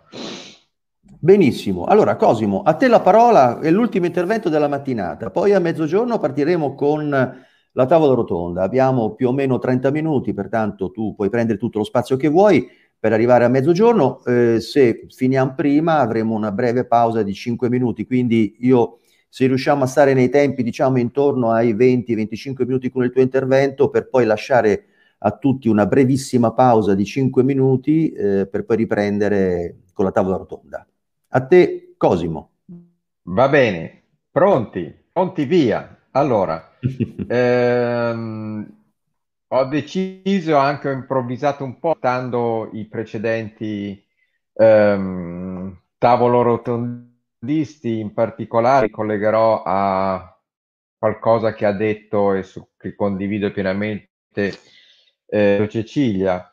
Voglio iniziare con una piccola nota personale, un'esperienza personale perché ho sinteticamente ehm, parecchi anni fa, perché ho comunque una certa età, eh, vivendo nella Milano degli affari, Milano in cui ci si credeva, non più adesso probabilmente, ma ci si credeva una cittadini in cui l'uomo si sente padrone del mondo e hanno viaggio in Africa, fatto ormai, diciamo, quando ero già una, un, un, uomo maturo. E eh, ricordo la prima impressione, sensazione, fu quella di, di scendere in jeep in questa prima radura e eh, vedendo in lontananza questa natura e questi animali selvaggi, immediatamente mi sono reso conto e quanto una formichetta nel mondo.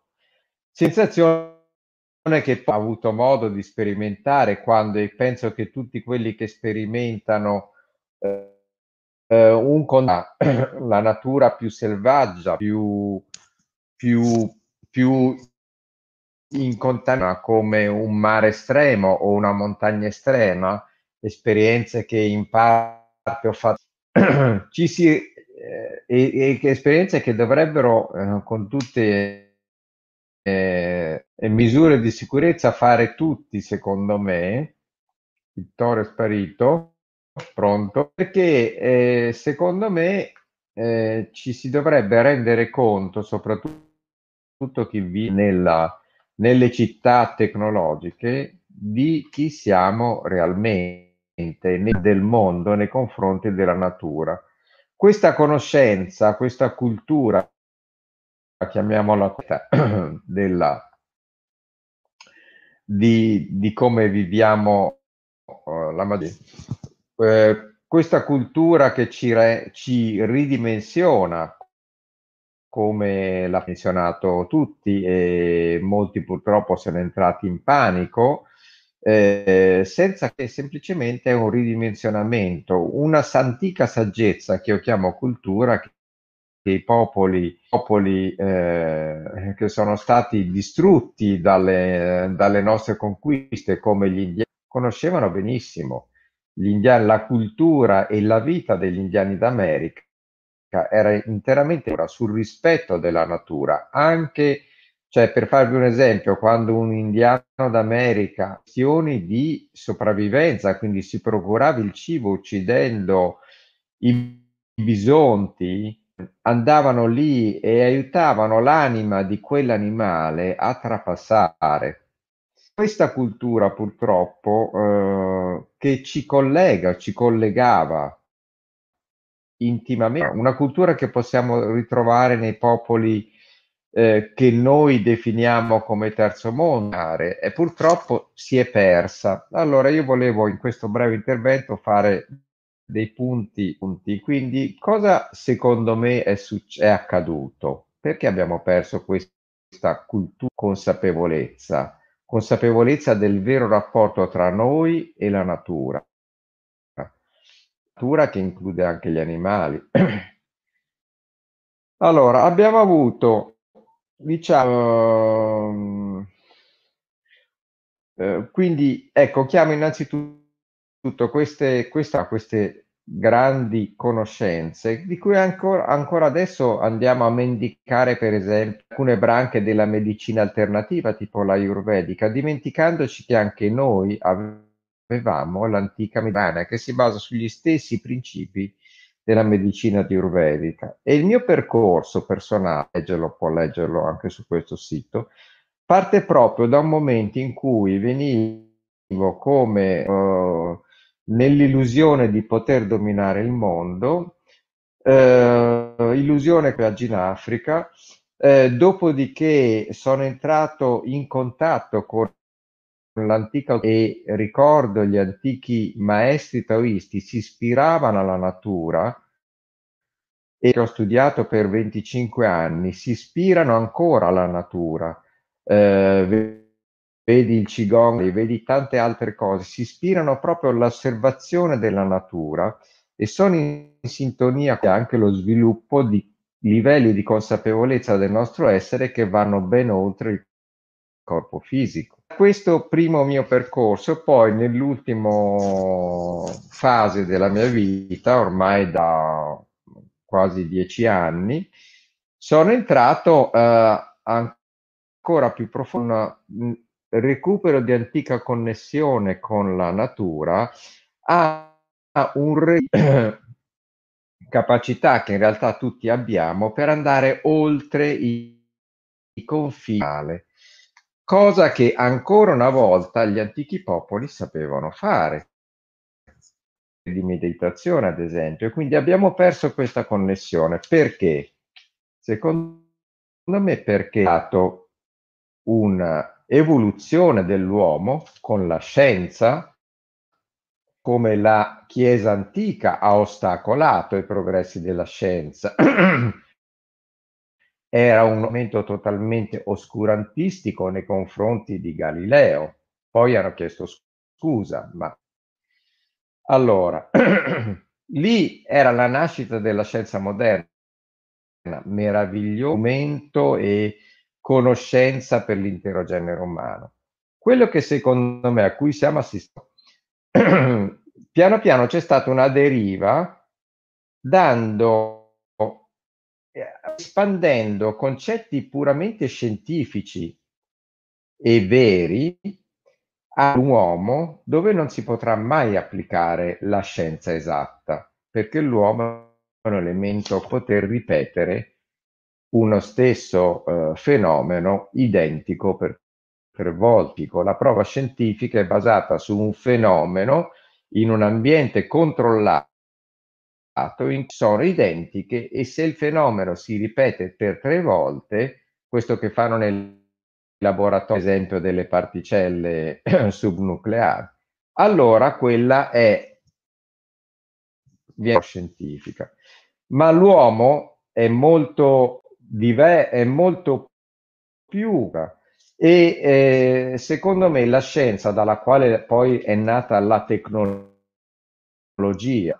totalmente come diceva Cecilia da questo contatto sano e arricchente con la natura e eh, noi adesso crediamo che alcuni la confondono con la tecnologia altri la confondono con voler applicare principi scientifici. Praticamente e alcune branche della scienza adesso si auto coloro che devono dirla su tutto. secondo me oggi, e lancio una provocazione scienziati di questo gruppo, stiamo assistendo a un oscurantismo scientifico il voler per forza applicare la scienza in settori dove la scienza non è, ad esempio, tutto il settore che ha occupato gli ultimi anni della mia vita del mondo che ha aperto all'umanità, Carl Jung, lo psicoterapeuta. Eh, eh, eh, quindi, in pratica, io qui anni fa nel mio primo sito scrissi eh, riguardo alla um, voce meditazione, qualcosa che vi leggo. Scusami un attimo, un Cosimo, libro mi senti? Pronto? Pronto? Pronto? Sì. sì. Senti sì, Cosimo, sì, eh, ogni, 10, ogni, ogni, ogni, qualche, diciamo, ogni 5-10 secondi va via l'audio e è un po' disturbata la linea riusciamo a capire il senso di quello che stai dicendo, però probabilmente c'è qualcosa nel collegamento, non so se è la tua postazione, che se puoi migliorarla, oppure se è un problema. No, guarda, di... lo so, è, è, lo so, è da stamani anch'io vi ho sentito tutti i vostri interventi e non... Mm. Io ho la linea allora, con la fibra, però sono vicinissimo al router per cui il segnale è al meglio. E allora, e allora ti chiederei la cortesia, da... ti chiederei la cortesia Cosimo, sì. se puoi parlare un po' più lentamente, perché fortunatamente gli stacchi sono molto brevi. Ok, va bene. Qui eh, c'è bisogno che ripeta qualcosa? Che no, no, no, no, no, no, no, no, no, no. Puoi andare avanti perché si è capito okay. tutto, non è Quindi... un problema, certo. Bene, quindi, quindi volevo leggere eh, che scrissi alcuni anni fa riguardo alla meditazione, che è fra l'altro una delle tante attività che dovremmo e potremmo fare anche quotidianamente, proprio metterci a quella natura che anche dentro di noi non è fuori, energia che ci collega alla natura e della quale facciamo parte. Pare che millenni fa sia esistita una mitica età dell'oro. L'uomo così con l'universo e tutto avveniva da un equilibrio naturale non cosciente. Poi si formarono il linguaggio e il pensiero e gli uomini primitivi cominciarono praticamente quelle voci anche quando dicevano loro di uccidere i loro simili. Nei millenni che seguirono, la voce del pensiero divenne sempre più dominante, farci credere di essere i nostri pensieri. Però è grazie al pensaggio che la conoscenza divenne trasmissibile. Ora l'obiettivo è di ritornare ad una nuova età dell'oro, in piena consapevolezza, percepire e riconoscere in noi la connessione con l'uno, di essere questo è il senso ultimo della meditazione, ogni tecnica meditativa è arrivare alla vera meditazione. Qui quando si parla di voce del pensiero, finito in termine tecnico ego, ok? E oggi, come accennavo, stiamo assistendo a un dominio dell'ego scientifico che vuole applicare scienze in ogni caso, addirittura conoscenze che provengono da culture millenarie e, e che ci portano vantaggi anche nella nostra salute. Questo eh, equilibrati, non viviamo più tutte le dimensioni del nostro essere, ma viviamo di esse, principalmente la dimensione egoica collegata al pensiero scientifico. Questo non vuole sminuire il pensiero scientifico, ma come ai tempi dell'oscurantismo della Chiesa nei confronti di Galileo si voleva negare la scienza, così a- adesso sembra che la scienza voglia negare scienze ed esperienze millenarie tramandate in maniera esperienziale senza prove scientifiche. Quindi qui ho, eh, ad esempio, c'è un'altra che è stata eh, scritta in un libro di Deepak Chopra riguardo al rapporto tra la scienza e, e l'uomo. Parliamo di natura, dobbiamo per forza includere anche l'uomo. Piano Rabindranath Tagore ebbe un interessante confronto con Einstein, che ci sono due modi diversi di vedere la realtà. Una era quella scientifica, umanistica. La visione scientifica è la visione oggettiva, soggettiva.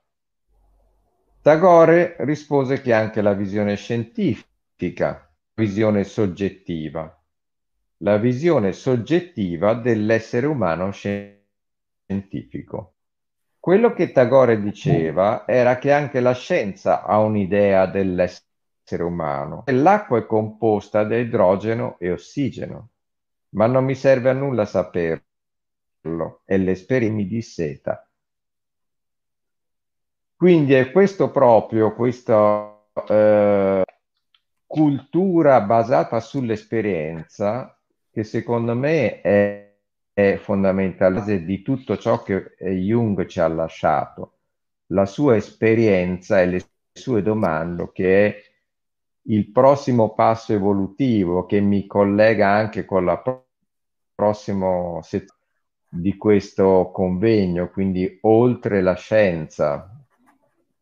E vorrei dire, e vedo che ci sono anche degli interventi ai quali purtroppo non potrò ascoltare tutti, per esempio, perché eh, le nuove frontiere dell'uomo, secondo me, eh, raggiungibili, a meno che non si ridime, che non si il contatto con tutte le nostre dimensioni, e secondo i taoisti sono dimensioni, quindi con un aumento della consapevolezza ben oltre la mente ci dice, ben oltre il corpo e tutte le paure di perdere il corpo dell'umanità stiamo assistendo, e, e quindi una comprensione che fondamentalmente di cosa è quello che le culture orientali definiscono karma, ci porta ad un'evoluzione dell'anima,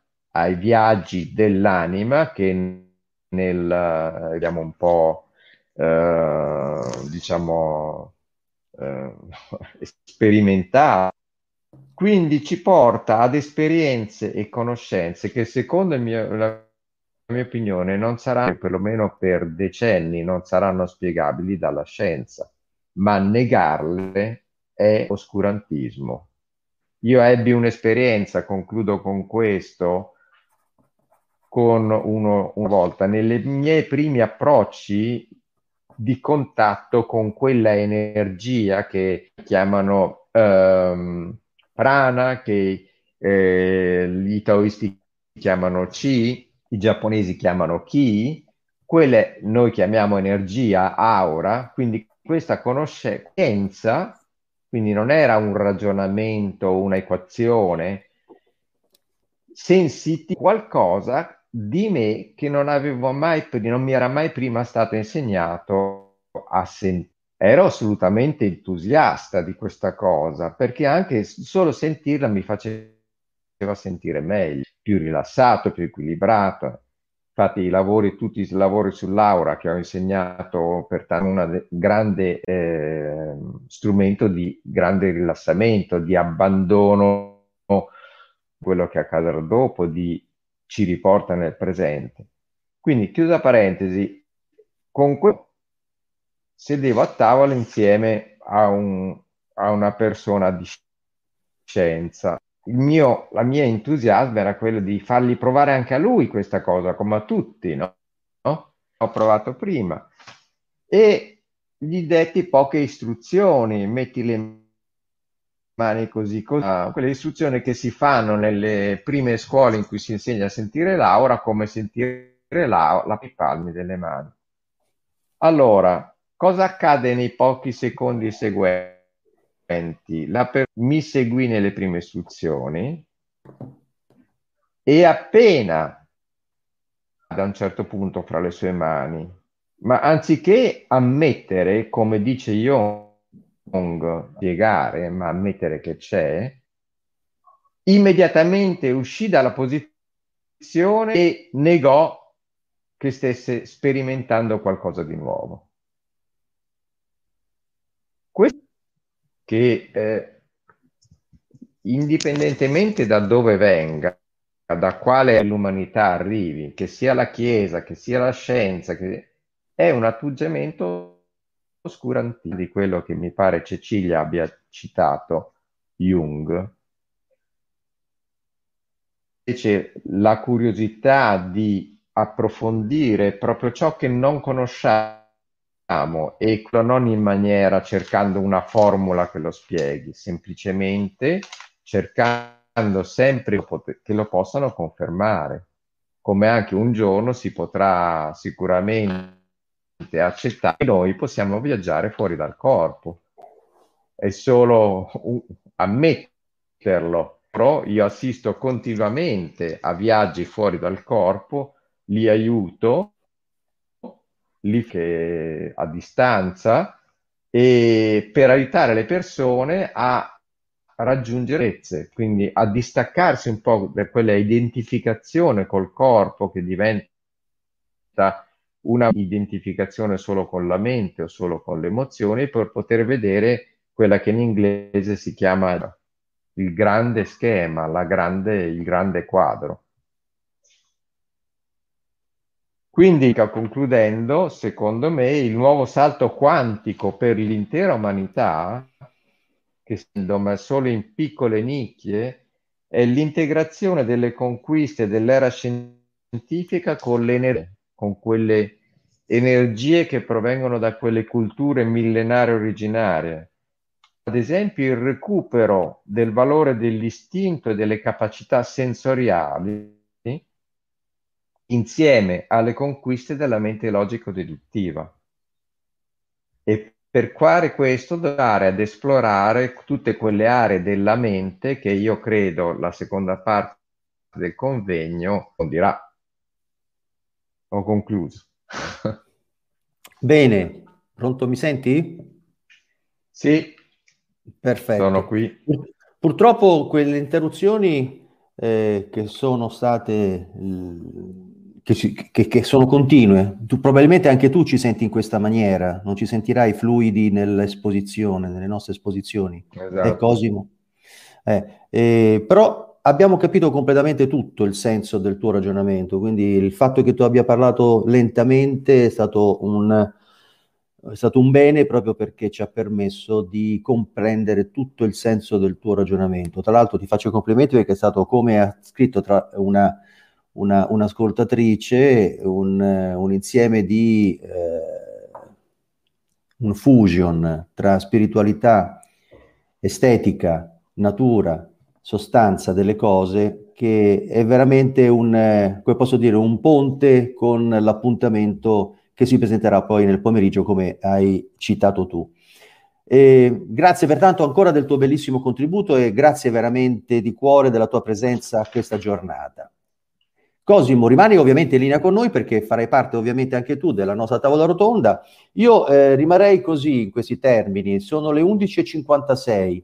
Eh, vorrei partire con una certa puntualità tra 5 minuti per la tavola rotonda, però permettere anche a voi relatori di un attimo di pausa e anche al nostro pubblico e rivederci tra 5 minuti esatti eh, lanciando noi un conto alla rovescia per aprire insieme ai nostri relatori, ripeto, Alessandro Bortolotti, Rodolfo Vettorello, Cecilia Casadei, Paolo Turati, Cosimo Scianti, Zichichi Mendis, la nostra tavola rotonda. Quindi lancio il countdown, conto la rovescia e ci vediamo tra 5 minuti esatti su questi schermi. A tra poco.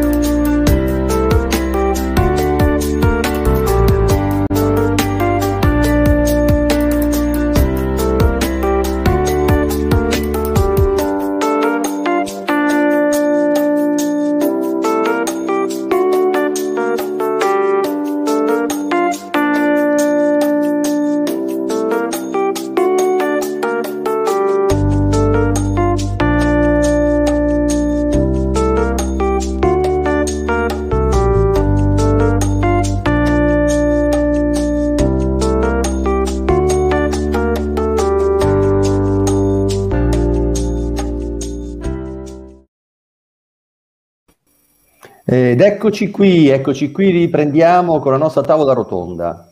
Grazie di nuovo ai nostri relatori. Ecco, vi vedo in collegamento, mettiamoci in condizione di poterci guardare un po' tutti. Per adesso mancherebbe dunque, ecco Rodolfo, Paolo è un attimo assente, lo aspettiamo, ma tanto le possiamo iniziare con la nostra riflessione. Metto qui anche Cecilia, eccoti qui. Abbiamo, stiamo riprovando con il collegamento con eh, Cosimo Shanti Zichichi Mendis eh, per vedere se riusciamo a migliorare l'audio che ogni tanto veniva, sì, sì, così si tagliava ogni tanto le sue, le sue frasi. Ecco, Rodolfo ci sei? Sì, ti vedo. Ecco sì, ci sono, ci sono. Perfetto. Poi arriverà anche Paolo, lo vediamo in postazione, lo aspettiamo ma intanto noi possiamo iniziare con una nostra così eh, chiacchierata sulla base dei contenuti che sono emersi in questo primo giro di interventi. Allora, io proprio inizierei da te, dal più remoto in questo momento, eh, Alessandro Bortolotti, dal tuo intervento. E so che avevi un, così, un, uno slogan da voler presentare. Vai pure Alessandro, vai pure. Sì, non so nemmeno se e mi sentite innanzitutto. Sì, sì, prova tecnica. Ok, grazie del feedback. E, ehm, devo dire innanzitutto eh, nuovamente che, eh, di essere molto contento, sono molto contento di aver sentito le vostre relazioni eh, che ho trovato francamente nutrienti. Cioè, il, eh, ognuno di voi, davvero grazie, personalmente mi ha molto stimolato. E in senso positivo, ovviamente. Um, pur, pur, pur, in qualche critica che ci sta assolutamente come uomo di, di, di scienza, se mi permettete, eh, mi assumo come dire, oneri e onori, magari un po' meno, un po' più di oneri, ma va bene. Eh, per farla breve, però, non voglio menare troppo il camper laia.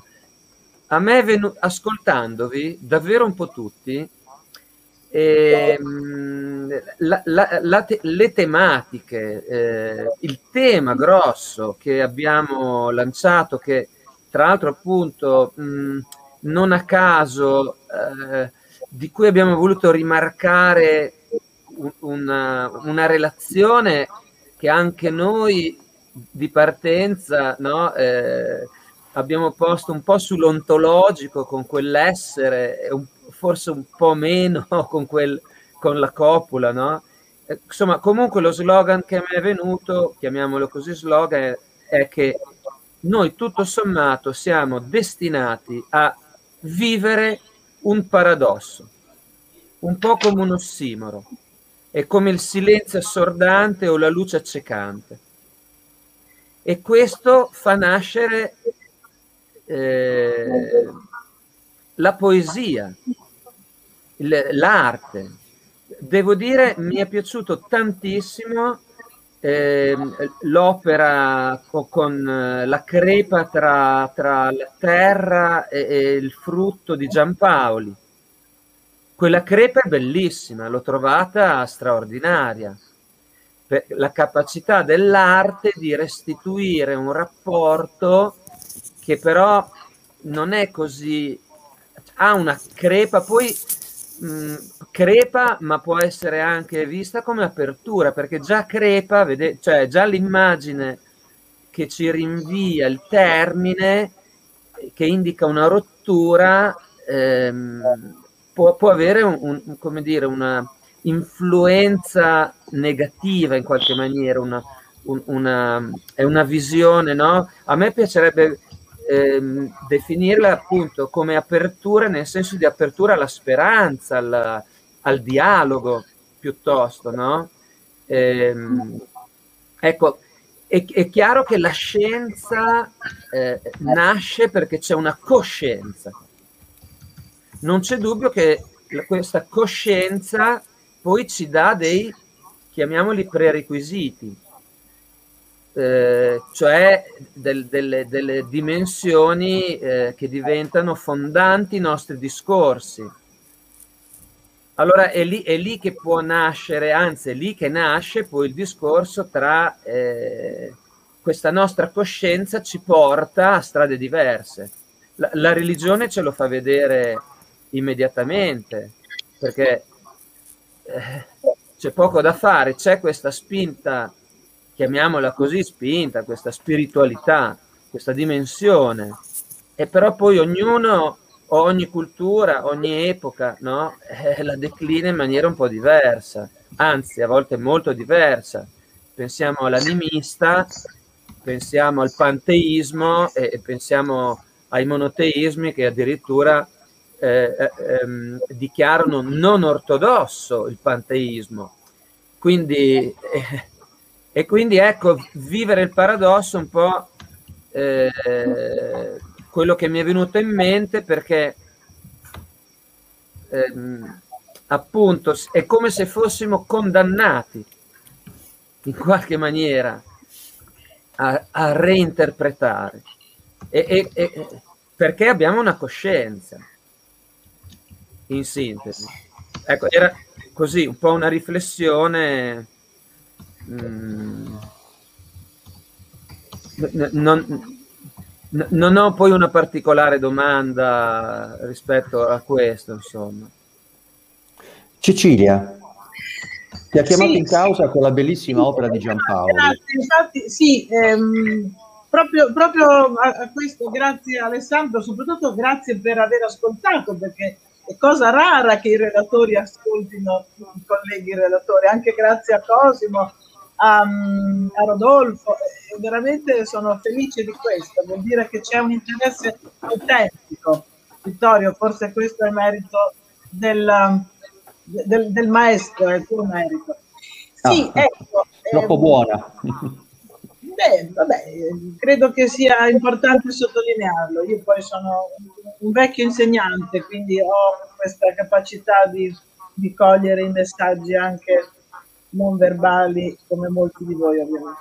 Sì, la, la, la, l'artista che mm, abbiamo appena così sfiorato insieme poco fa, Alessandro Giampaoli, è un artista che eh, fa questo viaggio straordinario nel territorio del divenire, come ho detto prima, e eh, oltre all'identificazione pura della natura con l'uomo, dell'uomo con la natura che abbiamo visto in quella immagine dell'albero umano, diciamo così, c'è quella eh, fotografia eh, che Alessandro ha eh, citato dove una, un frutto, una melagrana, eh, presenta una, una crepa eh, in corrispondenza di una, di una, pietra che essa stessa, che pure presenta una crepa, una fessura.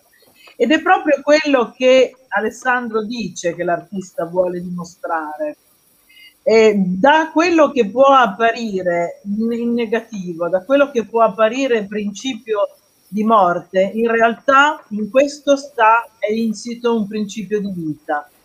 Eh, forse non ricord- possiamo ricordare che anche nella mia così brevissima relazione ho detto che questo artista ha eh, realizzato delle installazioni e in una in particolare alla quale io ho assistito in quanto curatore del, di quell'evento, eh, era presente una um, massa di terra vulcanica, di terra vulcanica con la pietra che poi è stata riportata nella fotografia, anche questa eh, eh, con una spaccatura, una fessura, e su questa terra vulcanica eh, l'artista poi camminava a piedi nudi per evocare appunto ehm, strati di vita su strati di morte. La roccia vulcanica è qualcosa che appartiene appunto al, al passato, al trapasso di un evolutivo eh, di un evento eh, naturale.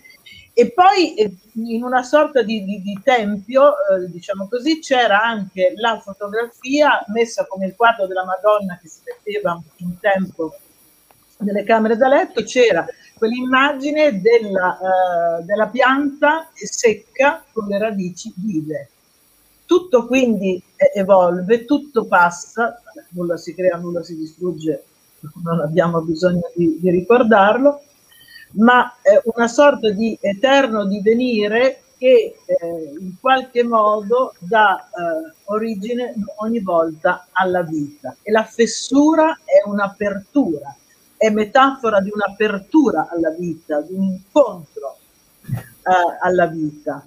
E credo che sia qualcosa di straordinario. Io, come, io, io arrivo anche a piangere quando vedo delle opere di cui sarà la vecchiaia, sarà non lo so cosa sarà, ma veramente è un artista che riesce a coniugare il concetto di natura e cultura in una maniera emozionante, profonda, filosofica, spirituale e anche esteticamente gradevole. È un artista che non è forse conosciuto a livello internazionale come può essere il Dan Rosegard che abbiamo visto prima con quell'opera straordinaria Grow, ma è un artista che merita di essere citato, conosciuto e raccontato. Un'altra cosa velocissima per, per chi si ricollega sempre alla, all'intervento di, di Alessandro, che tra l'altro considero anche una sorta di pedagogista della, della, dell'arte e della cultura e quindi io che sono un ex insegnante mi, mi trovo perfettamente in sintonia con la, la sua visione del mondo, lettera, con lettera maiuscola, è il riferimento che lui ha fatto all'arte come eh, testimonianza, non ha detto così, ma il concetto penso fosse questa di coscienza.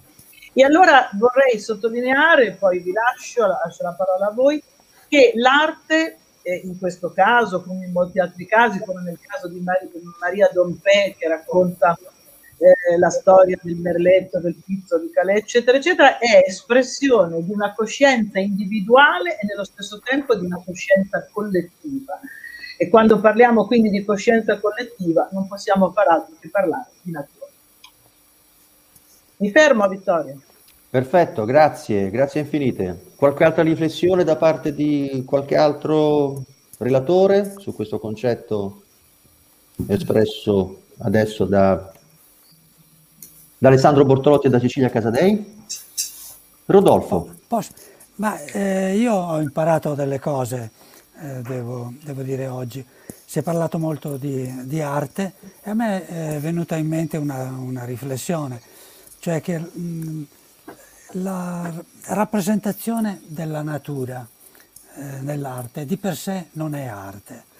Eh, la, la rappresentazione della natura deve diventare interpretazione della natura, ehm, eh, cioè le più ricche opere d'arte eh, portano la natura e la verificano sotto, sotto un aspetto eh, di, eh, di, simboli, porta alla luce dei simboli, perché eh, l'arte in generale eh, si, muove, si, muove, in questo terreno, cioè la, la semplice fotografia della natura eh, non, di per sé la, diventa arte in quanto che c'è un apporto umano.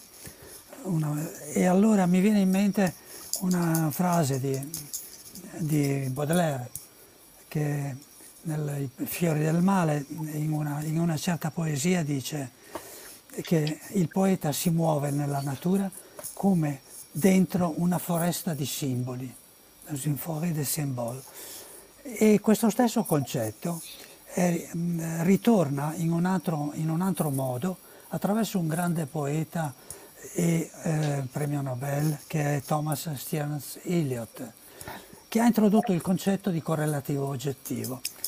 Eh, sempre anche lui, parlando, parlando della scrittura, di un certo tipo di scrittura poetica, diceva la scrittura poetica che sia semplicemente rappresentazione della, della, della natura a poco, poco di artistico. Il, la rappresentazione de, della, della natura deve servire come base, come correlativo oggettivo, in modo che l'autore eh, si riconosca nella natura e riconosca sua, eh, il suo potere di, di, essere espressione dei suoi sentimenti in qualche modo. Cioè eh, la, la, semplice, la, la, la semplice parola eh, che, eh, che, introduce, che racconta, che racconta le, le bellezze della natura, non è di per sé, non è di per sé artistico, è, è, quando l'arte eh, subentra quando eh, chi eh, scrive riesce a rapportare l'esterno al proprio momento, di, alla propria interiorità, all'interiorità di quel momento. Non, ci sarebbero da fare tanti altri discorsi, perché per esempio anche Leopardi, pur non, eh, essendo venuto molto prima di T.M.S. Eliot, ha riconosciuto, ha rappresentato la natura, a parte che l'ha rappresentata come, come nemica, come eh, ostile, no? eh, però l'ha sempre rapportata al suo, al suo, sentimento personale, alla sua umanità. Ecco. Tut, tutto qua. Grazie, Ho imparato altre grazie, cose, ma lo dirò. Grazie, no, grazie, grazie a te invece della tua presenza e dei tuoi contributi assolutamente di qualità interessanti. E, ehm, leggevo sempre sul concetto del paradosso lanciato da Alessandro Bortolotti un intervento di Cosimo nella chat privata. Quando dici Cosimo il paradosso si vede solo se si vive in un qualche stato di separazione tra le varie nostre dimensioni altrimenti non esiste sparisce nel momento in cui percepiamo l'unità. Male e bene sono la stessa cosa così come buio e luce eccetera. Ecco Cosimo volevi aggiungere qualcosa? Fare questa riflessione? Ma sì, volentieri. Adesso come mi sentite? Benissimo. Sì, bene. ok. Allora, eh, sì, i tre argomenti, molto inter- coscienza, paradosso e anche arte, eh, cioè io li vedo e li sento anche così. Parliamo dalla coscienza. Prima di tutto è importante non confondere la coscienza con la conoscenza, la coscienza con la mente eh, pensate che eh, alla grande domanda dove risiede la nostra coscienza, alcune culture eh, millenarie rispondono non qui, qui ci sono i neuroni, due centimetri sotto al cuore. E quindi importante questo, purtroppo oggi secondo me la maggior parte dell'umanità confonde la coscienza con la conoscenza eh, puramente cerebrale. A questo proposito eh, voglio leggervi una cosa che mi piace tantissimo, probabilmente alcuni di voi sanno che cos'è il Tao Te Ching, è il libro più tradotto dopo la Bibbia, scritto da Lao Tzu, che è stato un uomo politico dell'antica Cina, quando ancora non si chiamava Cina, Bene, ha scritto questo libro eh, con 80 massime, 81 massime, eh, capitoletti, ma ne ha scritto anche un altro, Gli scritti segreti della Tse, che io trovai in America, uno di, anche di 81 capitoletti. E, e in questa cito uno dei capitoli che dice la conoscenza intellettuale esiste nel è del cervello Poiché il cervello è parte del corpo, che deve un giorno finire, questa raccolta di fatti, per quanto grande e impressionante, finirà anch'essa un giorno. La visione interiore, tuttavia, è una funzione dello spirito, poiché il tuo spirito ti segue ciclo dopo ciclo di vita, morte e rinascita, hai l'opportunità di coltivare la visione interiore in modo continuo. Raffinandola nel tempo, la visione interiore diventa pura, costante, incrollabile. Questo è l'inizio dell'immortalità. Ecco, è un po' questo per chiarire un po' il discorso di differenza tra coscienza e conoscenza. Poi è chiaro che eh, il linguaggio ci permette di tramandare la conoscenza, ma per quanto riguarda, e questo è fondamentalmente il concetto dell'immortalità dei taoisti, non vuol dire che il corpo non muore. Venendo al paradosso, cosa accade? Quando viviamo solo in uno degli nostri stati dell'essere, siamo separati. E vi devo a questo punto raccontare, eh, ho due minuti, una, fa una, un episodio vero bellissimo accaduto durante un seminario di Thich Nhat Hanh, un grande maestro spirituale. Un gruppo di psicoterapeuti americani eh, questo seminario era dedicato a loro, una coppia di questi psicoterapeuti eh, raccont- ra- raccontò al maestro che prima di arrivare lì in questo ritiro avevano avuto un, una nuova bebè. Loro avevano già un fratellino più, più grande di qualche anno, di 4-5 anni. E con la nuova nata stavano osservando come il, il, fratellino accoglieva la nuova nata, perché sapete quando ancora diciamo, ci sono le pulsioni istintive tipiche del bambino, possono esserci atteggiamenti anche pericolosi, di gelosia, di, perché comunque è un, qualco, un essere che va a prendere lo spazio della madre che prima era solo tua. e quindi lo osservano e giorno, un giorno il bambinetto eh, va da loro e dice papà, mamma, voglio parlare con la bebè. A questo punto i due giovani psicoterapeuti sono in gamba, sono aperti, non glielo proibiscono, la bebè stava dormendo nella sua stanzetta la, nella culla e gli dice bene, eh, che cosa vuoi dire alla bebè? E il bambino fa eh, no, voglio parlarci da solo.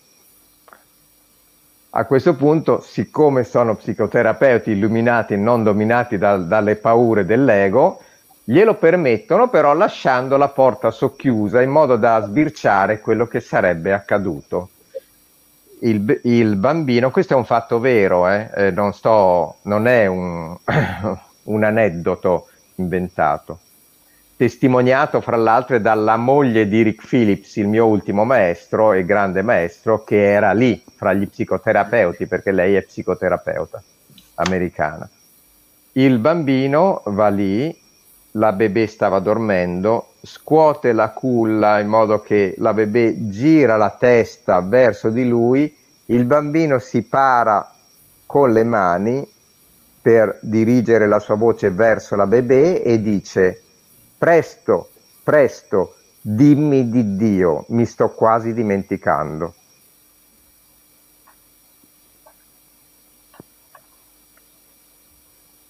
Questo piacque talmente tanto al maestro Hanh che poi lo riraccontò in altri seminari, perché è stata una delle rare testimonianze di quando si sviluppa il pensiero razionale, logico, deduttivo, perdiamo qualcosa, perdiamo quella connessione che il bambinetto, perché avrà sentito parlare di Dio in famiglia, ha, ha usato la parola Dio, Dio, ma era una sensazione che lui stava perdendo, quella che io chiamo come unità. Ebbene, non c'è bisogno di viaggiare in, in stati di coma per ritornare a sentire quell'unità, perché oggigiorno ci sono varie eh, facili tecniche e eh, metodologie perché da svegli e in piena salute possiamo ricontattare quel senso di unità dalla quale proveniamo. E le antiche culture eh, eh, orientali, ehm, tibetane non solo, dicono che l'anima, la dimensione dell'anima, che non è la dimensione corporea, l'anima ha bisogno di incarnarsi in un corpo per vivere delle esperienze attraverso il corpo che non le sarebbe possibile vivere, attraverso le quali esperienze scioglie il karma è, è come tornare a scuola, a ripetizione. L'anima si stacca, quindi si stacca da una dimensione unitaria e quindi il fatto stesso della nostra nascita fisica porta con sé uno stato di separazione. Poi cosa succede nella nostra vita? Possiamo esasperare questo stato di separazione entrando sempre di più in aspetti egoici oppure cercare di ripararlo tornando sempre più a sensazioni e esperienze unitarie dei quali, nei quali anche partecipa la fede, perché la fede è uno strumento, fin quando rimane solo un credo, ok, ma è uno strumento, come vediamo appunto nei mistici della fede, che non credevano solamente, non era solo una convinzione, erano esperienze, esperienze di quello stato unitario. Quando siamo in quello stato lì, e ve lo dico per esperienza personale e assistita, immediatamente la dimensione ci rendiamo conto che non esistono più contrasti. Paradossalmente il buio e la luce sono la stessa cosa e questo è descritto bellissimo in un libro di un neurochirurgo che si chiama Milioni di farfalle, che ha negato tutto ciò di Eben Alexander, tutto ciò che aveva lui stesso detto sugli stati di premorte quando è stato in coma una settimana. E lo stesso Jung diceva nel passato, come posso avere sostanza se non faccio ombra? Deve avere anche un lato scuro per poter essere intero. Quindi il paradosso è solo una visione egoica di una nostra dimensione che pretende di separare ciò che invece andrebbe visto come la stessa cosa. E non so se ho mancato qualcos'altro, ma direi... Gli avevi fatto no, una domanda sul paradosso? Okay. No, no, tutto, tutto, molto chiaro, tutto molto chiaro e tutto molto interessante perché è una prospettiva sicuramente da valutare con molta attenzione anche perché ci sono basi concrete di riflessione su quello che hai detto, quindi ci sono testimonianze valide che in alcuni casi sono scientifiche, altre invece si basano sull'esperienza e come abbiamo detto già in apertura, eh, anche questo convegno si propone proprio di eh, fare questo genere di valutazione, cioè su basi empiriche e scientifiche dare delle certezze e confermare ovviamente quello che già la storia ha conclamato, ma anche dare concretezza a tutto quello che la scienza ancora non riesce a dare come definizione attraverso le prove empiriche, eccetera, eccetera, come hai declinato tu nel tuo intervento, Cosimo, ma che di fatto sono realtà. Sono realtà. sono realtà che addirittura in altre civiltà, e per civiltà dico in altre culture ovviamente, che sono sul nostro pianeta, eh, sono legge, sono realtà concreta, i popoli si muovono, milioni di popoli si muovono con dinamiche che sono diverse rispetto a quello che è il nostro mondo occidentale, l'apprezzamento della natura e della cultura che da essa deriva rispetto a, ad altri mondi, diciamo altri mondi intesi come altre culture che vivono all'interno del nostro pianeta.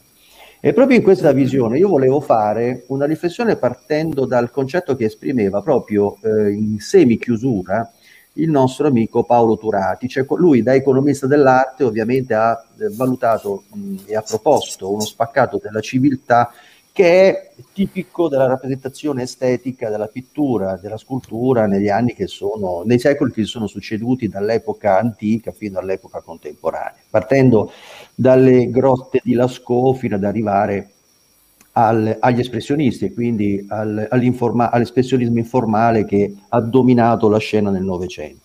E quindi proprio partendo da Paolo, no, io volevo fare questa riflessione. Paolo, tu non trovi paradossale che ci siano, e ovviamente la mia è una provocazione per lanciare un dibattito, è paradossale che ci siano eh, pittori che della natura hanno fatto il loro emblema come eh, Mondrian, eh, che con delle linee colorate, la brutto ovviamente in maniera, ripeto, provocatoria, Paolo, fa, Paolo fammi passare questa accezione, ehm, che poi partate in case d'asta diventano milioni di euro, cioè per comprare un Mondrian eh, ci vogliono milioni di euro e rappresenta la natura in una maniera completamente asettica e probabilmente ehm, poco rappresentativa degli elementi tipici della natura che piacciono e che addirittura per comprarli si spendono cifre folli. Qual è il tuo concetto del paradosso in questa visione delle cose? Ma eh, dunque, per quanto riguarda Mondrian, eh, direi che il suo concetto di natura si ferma a quei grandi alberi, eh, tutti fatti con eh, le foglie e con i rami di croci. No? Eh, lui ha due o tre periodi storici quello più eh, illustrativo, quindi con questi mulini a vento eh, che eh, sono diciamo rappresentazione della sua terra, questi eh, alberi che man mano si eh, deformano nel corso del tempo e quindi alla fine vengono veramente fuori soltanto più delle linee geometriche che vanno a formare questo nuovo gusto chiamato The Stil, The Style, eh, assieme a Theo van Doesburg e altri soggetti di questo, di questo periodo. Quindi in realtà eh, lo possiamo considerare una mh, mm, riduzione ai minimi termini della sua precedente esperienza di eh, definizione della natura, ma vanno a creare un canone estetico che effettivamente eh, quantomeno oggi, è considerato ancora innovativo. Teniamo presente che parliamo di opere che ormai hanno 100 anni, eh? perché le opere importanti di, di, Mondrian vanno intorno al 32-33, quindi siamo praticamente, siamo praticamente lì. Eh, il mercato dell'arte sostanzialmente è un grosso calderone in cui eh, vengono inseriti eh, vengono inseriti i, i, i rappresentanti principali eh, o comunque che hanno avuto anche una eh, attenzione commerciale eh, del eh, settore ricerca e sviluppo dell'umanità. Eh, a me piace interpretare l'arte sotto questo punto di vista, cioè un comparto in cui alcuni soggetti molto particolari eh, si occupano della ricerca e dello sviluppo dell'umanità. Chiaro che eh, non c'è eh, soltanto l'aspetto intuitivo, eh, artistico, ma c'è anche l'aspetto commerciale, perché purtroppo oggi questo da sempre, tocca considerare che si vive anche eh, della necessità di, di, pro- procurarsi il necessario. Allora il mercato dell'arte, esattamente come gli altri mercati, è andato a definirsi come un coacervo in cui anche gli aspetti commerciali hanno una grossa ponderanza, per cui molti artisti eh, anche validi che non hanno avuto opportunità o modo o la capacità di eh, utilizzare gli aspetti commerciali ne sono fuori e non ne entrano più.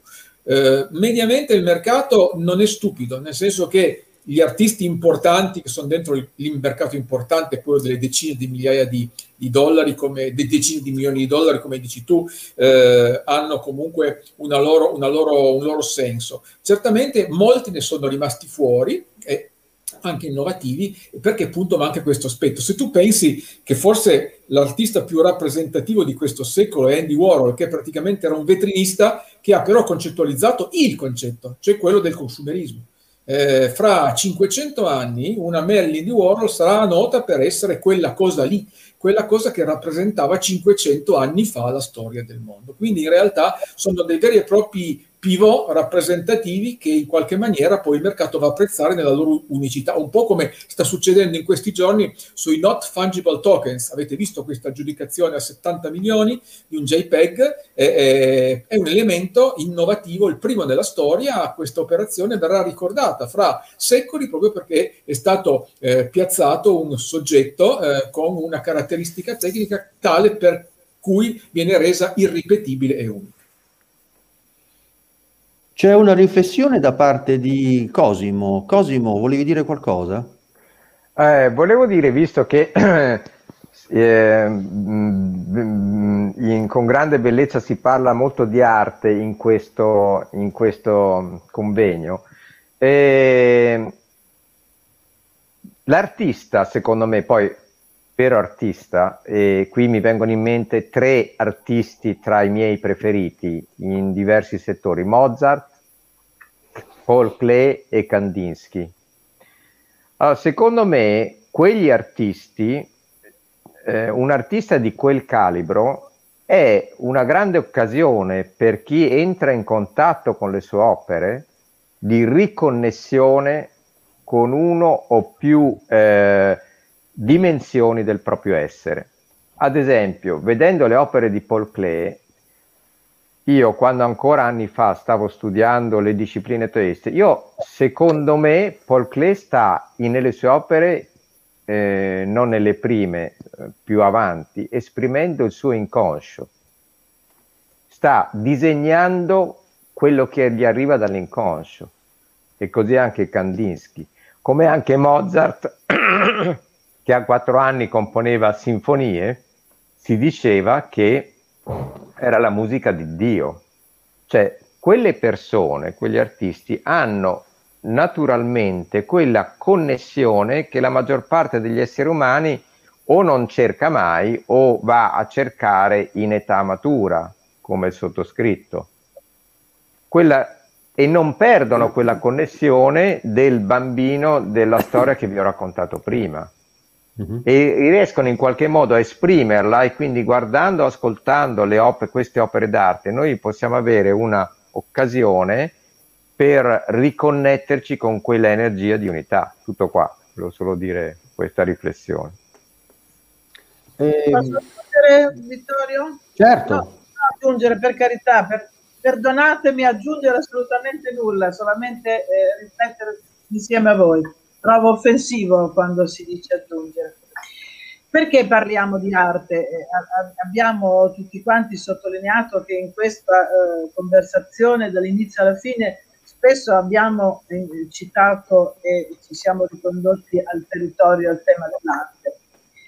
Io credo perché l'arte è in grado di riunire eh, contemporaneamente, come ho detto già prima, natura e cultura. L'attività, l'arte è il frutto di un'attività inconscia e di una consapevolezza, quella consapevolezza di cui ha parlato egregiamente Paolo Turati in corrispondenza quindi anche alle richieste del mercato, eccetera, eccetera.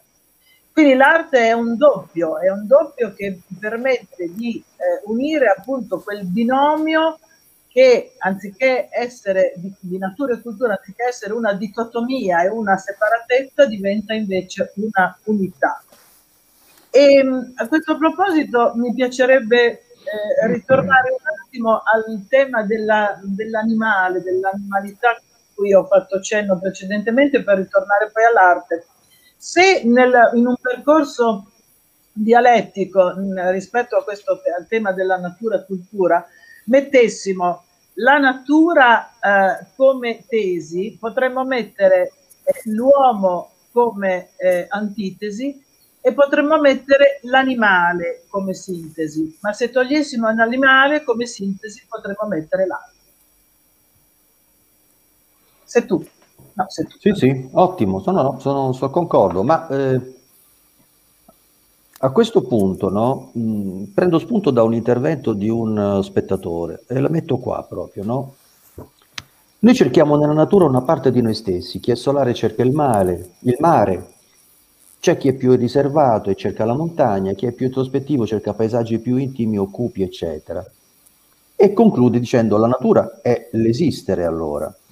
Allora se tu dici appunto, eh, Cecilia, che eh, l'arte racchiude un po' il concetto no, di natura e di cultura. E, e la natura diventa esistenza. Riusciamo a chiudere il cerchio praticamente? Cioè noi viviamo già intrisi di cultura perché viviamo nella natura? Secondo te? Sì, credo, credo, credo che si possa mm, concludere proprio in questo modo. Io ho già anticipato che cultura è natura, perché l'espressione della cultura ha ovviamente le basi nella natura. Il linguaggio, come ho citato poco fa, è l'espressione di un qualche cosa di naturale che poi prende forme diverse a seconda del contesto ambientale in cui siamo, ma è qualcosa di innato, è qualcosa di naturale. E l'arte riesce a, eh, come dire, a racchiudere tutti gli aspetti della espressione umana, tutti gli aspetti della eh, attività inconscia, della consapevolezza e della istintività. Io credo che eh, nella, nell'arte possa risiedere veramente la metafora della vita, la metafora della natura. Però tu avevi però tu avevi detto qualche cosa di diverso, forse mi sono per pensare, per seguire il mio pensiero, tu avevi detto qualche cosa di diverso, se mi aiuti... No, ma, no, no, ma ti sei collegato. Ti sei... Prego? Sì, sì, no, mi, mi, sembra eh, che tu avessi colto invece a qualche cosa, qualche cosa di più, che tu arrivassi addirittura a, a dire che l'uomo... Si chiudesse il cerchio. Sì, che l'uomo è natura, stessa, è la completezza del, dell'uomo è nella natura e la completezza della natura è nell'uomo. Una e, sorta... e pertanto natura, se natura è esistenza, la completezza è che la natura è cultura. Assolutamente. Questo mi, mi sembra che il... siamo d'accordo più o meno tutti, pur nelle diverse interpretazioni, posizioni. Ma certo, è, è un concetto molto ampio che lo stiamo un po' anche forse allargando in maniera eh, esponenziale, perché certo, poi... La pretesa di esaurire eh, la tematica, però abbiamo sicuramente lanciato degli spunti eh, che possiamo assolutamente tenere con noi e poi far fiorire. Sì, anche perché poi questo ragionamento... Mi rifarei, prego, mi rifarei a quello che ha detto Cosimo, che mi sembra molto molto corretto, nel senso che lui ha fatto tre citazioni assolutamente eh, adeguate. Eh, potremmo addirittura estenderlo questo discorso alle ere e potremmo dire che esistono dei decoder, eh, li chiamerei degli esseri umani decoder, che hanno la conoscenza, il ricordo, la capacità di interpretare determinate fenomenologie artistiche. Hai citato giustamente Mozart, eh, che aveva l'orecchio assoluto, quindi lui da quattro anni in poi queste cose le ricordava, le, i cosiddetti doti, no? riusciva a scrivere senza neanche l'accompagnamento di, di, uno strumento, insomma. E nel corso delle ere di questi soggetti, ma anche i grandi maestri di pensiero, ce ne sono stati un certo numero limitati che anche tra di loro si ricercavano. Penso sempre, a, visto che siamo al cinquantesimo della morte, alla, alla storia fra Coco Chanel e Stravinsky un altro soggetto che effettivamente è stato in grado, due soggetti insomma, di dare un certo tipo di interpretazione. Quindi ogni era, le più fortunate hanno dei decoder che sono poi in grado di diffondere queste conoscenze in maniera eh, decodificabile eh, con determinati strumenti che possono essere le arti diverse, quella figurativa, quella musicale, piuttosto che altri tipi. Alessandro, la tua visione pedagogica di questo ragionamento? Le, le cose che voi dite sono, credo, eh, assolutamente, come dire, condivisibili. E mi permetterei, se, se, posso, di ricordare che quando ho presentato il paradosso l'ho fatto dicendo che chiaramente dal mio punto di vista non è una scelta. Cioè noi siamo condannati nel momento in cui proprio la nostra natura, come ricordavo all'inizio, è di essere animali sociali. E questo non possiamo, credo, eh, dimenticarcelo. Cioè nasciamo in un ambiente che ci dà che ci dà un linguaggio, che ci dà una visione e noi partiamo da quella. Quindi le nostre basi sono di quel tipo lì. Allora, da questo punto di vista è chiaro che parliamo, eh, un, una, un termine che ricorre è interpretazione, interpretare, cioè assumersi un ruolo.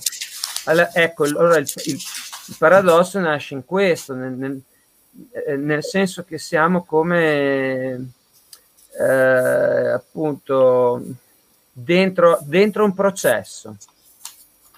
Allora, le, le opere sono meravigliose, i, i persone decoder trovano dei riferimenti che altri non trovano, interpretano in maniera sublime, costruiscono delle opere eh, che poi rimangono perché sono storicizzate, ma questo continua a cambiare perché continuano altre interpretazioni. Mm, insomma, la storia non la invento io, ecco.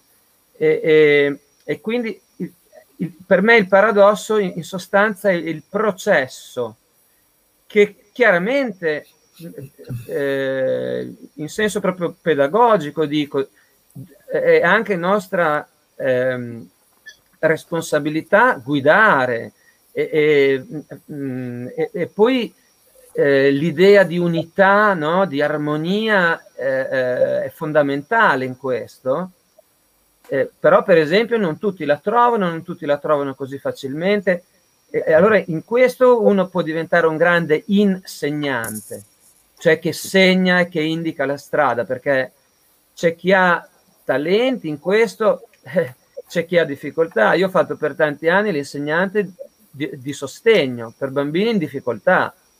Quelli avevano mille difficoltà, magari proprio perché nati in famiglie disagiate che discorsi come questi se li sognavano, capito? Quindi eh, dobbiamo anche pensare a chi è meno fortunato di noi, per esempio, e, e cercare di dare loro degli strumenti. Eh, perché? Perché, e qui cito Bateson, scusate, uno dei miei grandi maestri, non dobbiamo confondere la mappa, se vogliamo, l'opera d'arte è un po' come una mappa, che ridefinisce che cosa? Un territorio, che è il mondo in cui viviamo noi viviamo in un territorio, la mappa è favolosa, è magnifica, ci dà delle indicazioni, però poi la vera unità, io su questo non sono assolutamente esperto, quindi scusa Cosimo, eventualmente poi tu, eh, mi, mi, come dire, eh,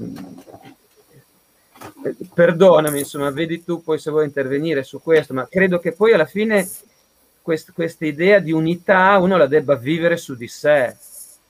perché sennò dopo cosa rappresenti?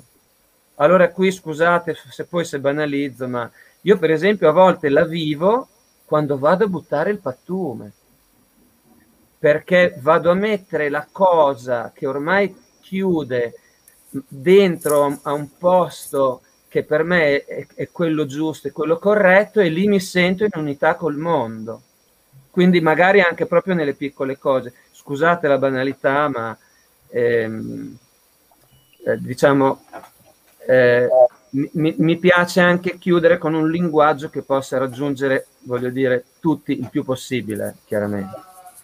Cosimo? Ma ehm, sì, ehm, voglio dire, voglio dire solo una cosa ad Alessandro, l'unità, quell'assenso di unità, quell'unità non è un'idea, cioè fin quando è un'idea è come la fede, l'idea della fede può essere di aiuto, ma la vera eh, apertura si ha nel momento dell'esperienza. Quindi, come ad esempio Andrea ieri ci ha raccontato la sua esperienza, alcune persone hanno questa esperienza di dimensioni molto più ampie di, di quella a cui la mente ci porta con eventi traumatici. Oggigiorno, dicevo, ci sono tante varie metodologie che possono tranquillamente e facilmente portare com- comunque a questa esperienza, perché Eckhart Tolle dice appunto la fede può essere di aiuto, ma solo l'esperienza ha la capacità di cambiare. Cambiare cosa? Ampliare la nostra visione. E quindi il, l'unità è solo un'esperienza, un'esperienza che eh, si può avere in, eh, o cercare in varie situazioni quando io parlo di unità parlo dell'esperienza dell'unità, come anche quando parlo nel, nel mio lavoro del sé superiore, quindi questa nostra saggezza, parte saggia interiore a noi, è un'esperienza. Fuori su internet trovate un'enorme lit- letteratura sul web sul sé superiore, ma sono tutte parole. Qualcuno ve lo fa visualizzare, anche que- que- la visualizzazione già è un'esperienza un po' più eh, efficace, ma l'esperienza più autentica è quando arriva senza cercarla ehm, assiduamente, arriva perché è il momento giusto che arrivi. E, e, quindi ed è liberatoria. L'esperienza delle nostre dimensioni dell'essere è l'elemento, l'esperienza più liberatoria che abbia avuto modo di sperimentare. È la vera libertà. Se là fuori fossi, l'umanità, anziché essere in preda alla paura di un virus che forse potrebbe magari nell'1% dei casi prendersi, scusate, fosse più in contatto con tutte le dimensioni del proprio essere e vivere quindi questa, a, a tratti questa esperienza di unità, andremo tutti in giro tranquillamente e probabilmente ci ammaleremo anche meno di qualsiasi malattia questo è un po' solo questo posso dire. Poi avevo notato un commento di una ascoltatrice. Sì, che, adesso, che adesso lanciamo. Io volevo fare okay. un'ultima una, una riflessione su questo concetto. Quindi tu quando parli di esperienza ovviamente non parli di esperimento, voglio sottolineare no. quello che stai dicendo, perché ovviamente l'esperimento è un gioco di parole, ma nella sostanza è completamente diverso dal concetto di esperienza.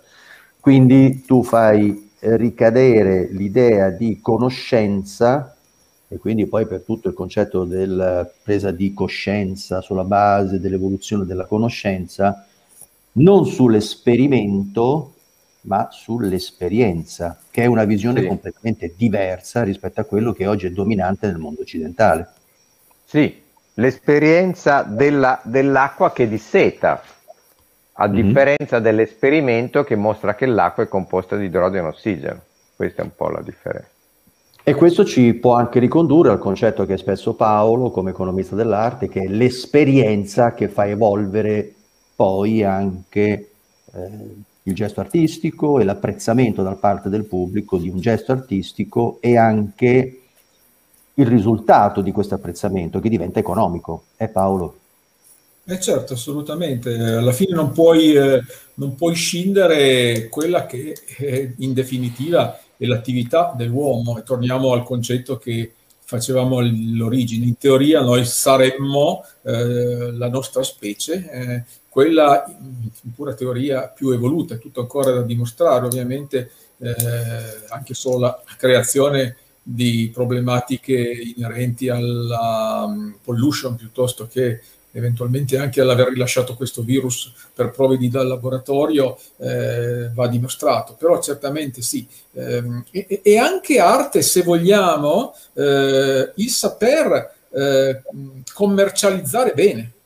Eh, certo. che, eh, in definitiva, un, un bel algoritmo come Google, io quando nel 2004 uscì Google sul mercato eh, del Nasdaq a 85 dollari, mi disse, ma figurati, con tutta la concorrenza che c'è, eh, c'era American Online, c'era Lycos, vi ricordate, c'era Yahoo. Vuoi capire questi qui che cosa, che cosa riusciranno a fare? Semplicemente un algoritmo con eh, molta più efficienza rispetto agli altri, probabilmente una virgola che però ha fatto tutta la differenza del mondo. No? E quindi effettivamente quegli aspetti lì, eh, anche prosaici, perché insomma alla fine parliamo eh, anche di aspetti prosaici, non vanno sottovalutati perché poi in definitiva il sostegno anche dei, eh, dei mercati degli artisti e quindi anche la loro permanenza eh, nella mente delle future generazioni è anche legato a questo. Tu Cosimo volevi aggiungere qualcosa, mi sembra. Una cosa velocissima sui decoder. decoder. Mi è venuto in mente che due sere fa ho visto un film molto carino che si chiama Casa con Jeff, che è questo ragazzo che segue i segni e che all'inizio del film lui stesso menziona il film Science, Segni, con Mel Gibson e menziona il fatto che in quel film di Mel Gibson praticamente quella bambina che era considerata eh, pseudo semi-handicappata che non riusciva mai a finire un bicchiere di acqua, per cui la casa era piena di bicchieri me- mezzi pieni di acqua, alla fine salva l'umanità perché questi alieni praticamente si annullano con l'acqua. Eh, quindi il discorso è un invito anche a vedere, e nel mondo della New Age, se fa, cercate le parole bambini indaco, bambini diamante, ci sono la New Age schematizza molto perché anche quella è, stata accalappiata dall'ego no? che vuole per forza definire, ma ci sono dei cicli comunque di nascite, come anche oggi osserviamo che un bambino di oggi prende in mano un cellulare, non ha bisogno di istruzioni per capire come funziona. Io mi sono dovuto leggere per mezza giornata le istruzioni. Quindi è comunque un salto evolutivo eh, in cui si nasce con delle nuove consapevolezze. E, eh, e ci sono i bambini indiaco, i bambini diamante, quelli sono i decoder nel campo della, uh, della consapevolezza. Sono bambini che a volte vengono uh, catalogati, soprattutto i bambini indiaco, venivano catalogati come bambini disturbati, che avevano dei problemi psicologici, venivano affidati agli, agli psicoterapeuti, invece erano bambini che vivevano uno stato, sono diciamo adesso mi pare siano, eh, la New Age li, li stabilisca circa vent'anni fa il ciclo di nascita dei bambini indaco, sono bambini che invece vivevano uno stato loro interiore di disturbo perché non erano d'accordo praticamente con niente di quello che gli veniva presentato, ma avendo ragione.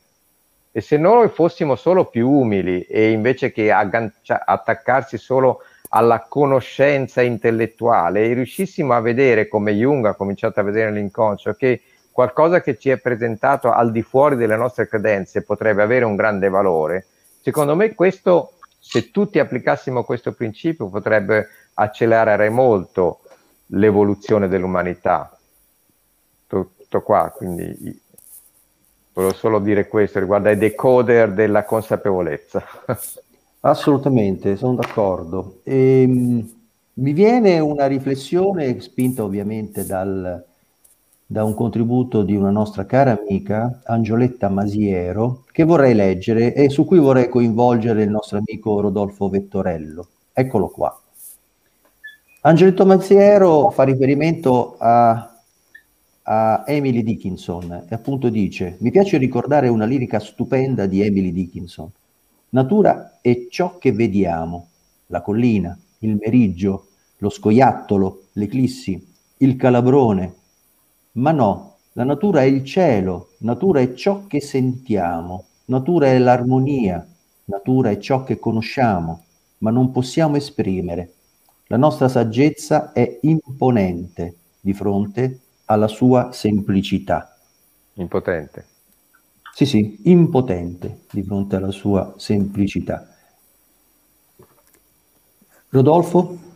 Ma eh, mi pare che non contraddica quello che, che in realtà Eliot ha, ha, codificato e che poi è diventata anche la poetica di Montale, cioè che la natura di per sé, la rappresentazione della natura, delle cose, dell'oggettività della natura non è arte, non è arte. La, eh, la natura di, di, entra nell'arte quando viene interpretata dall'autore.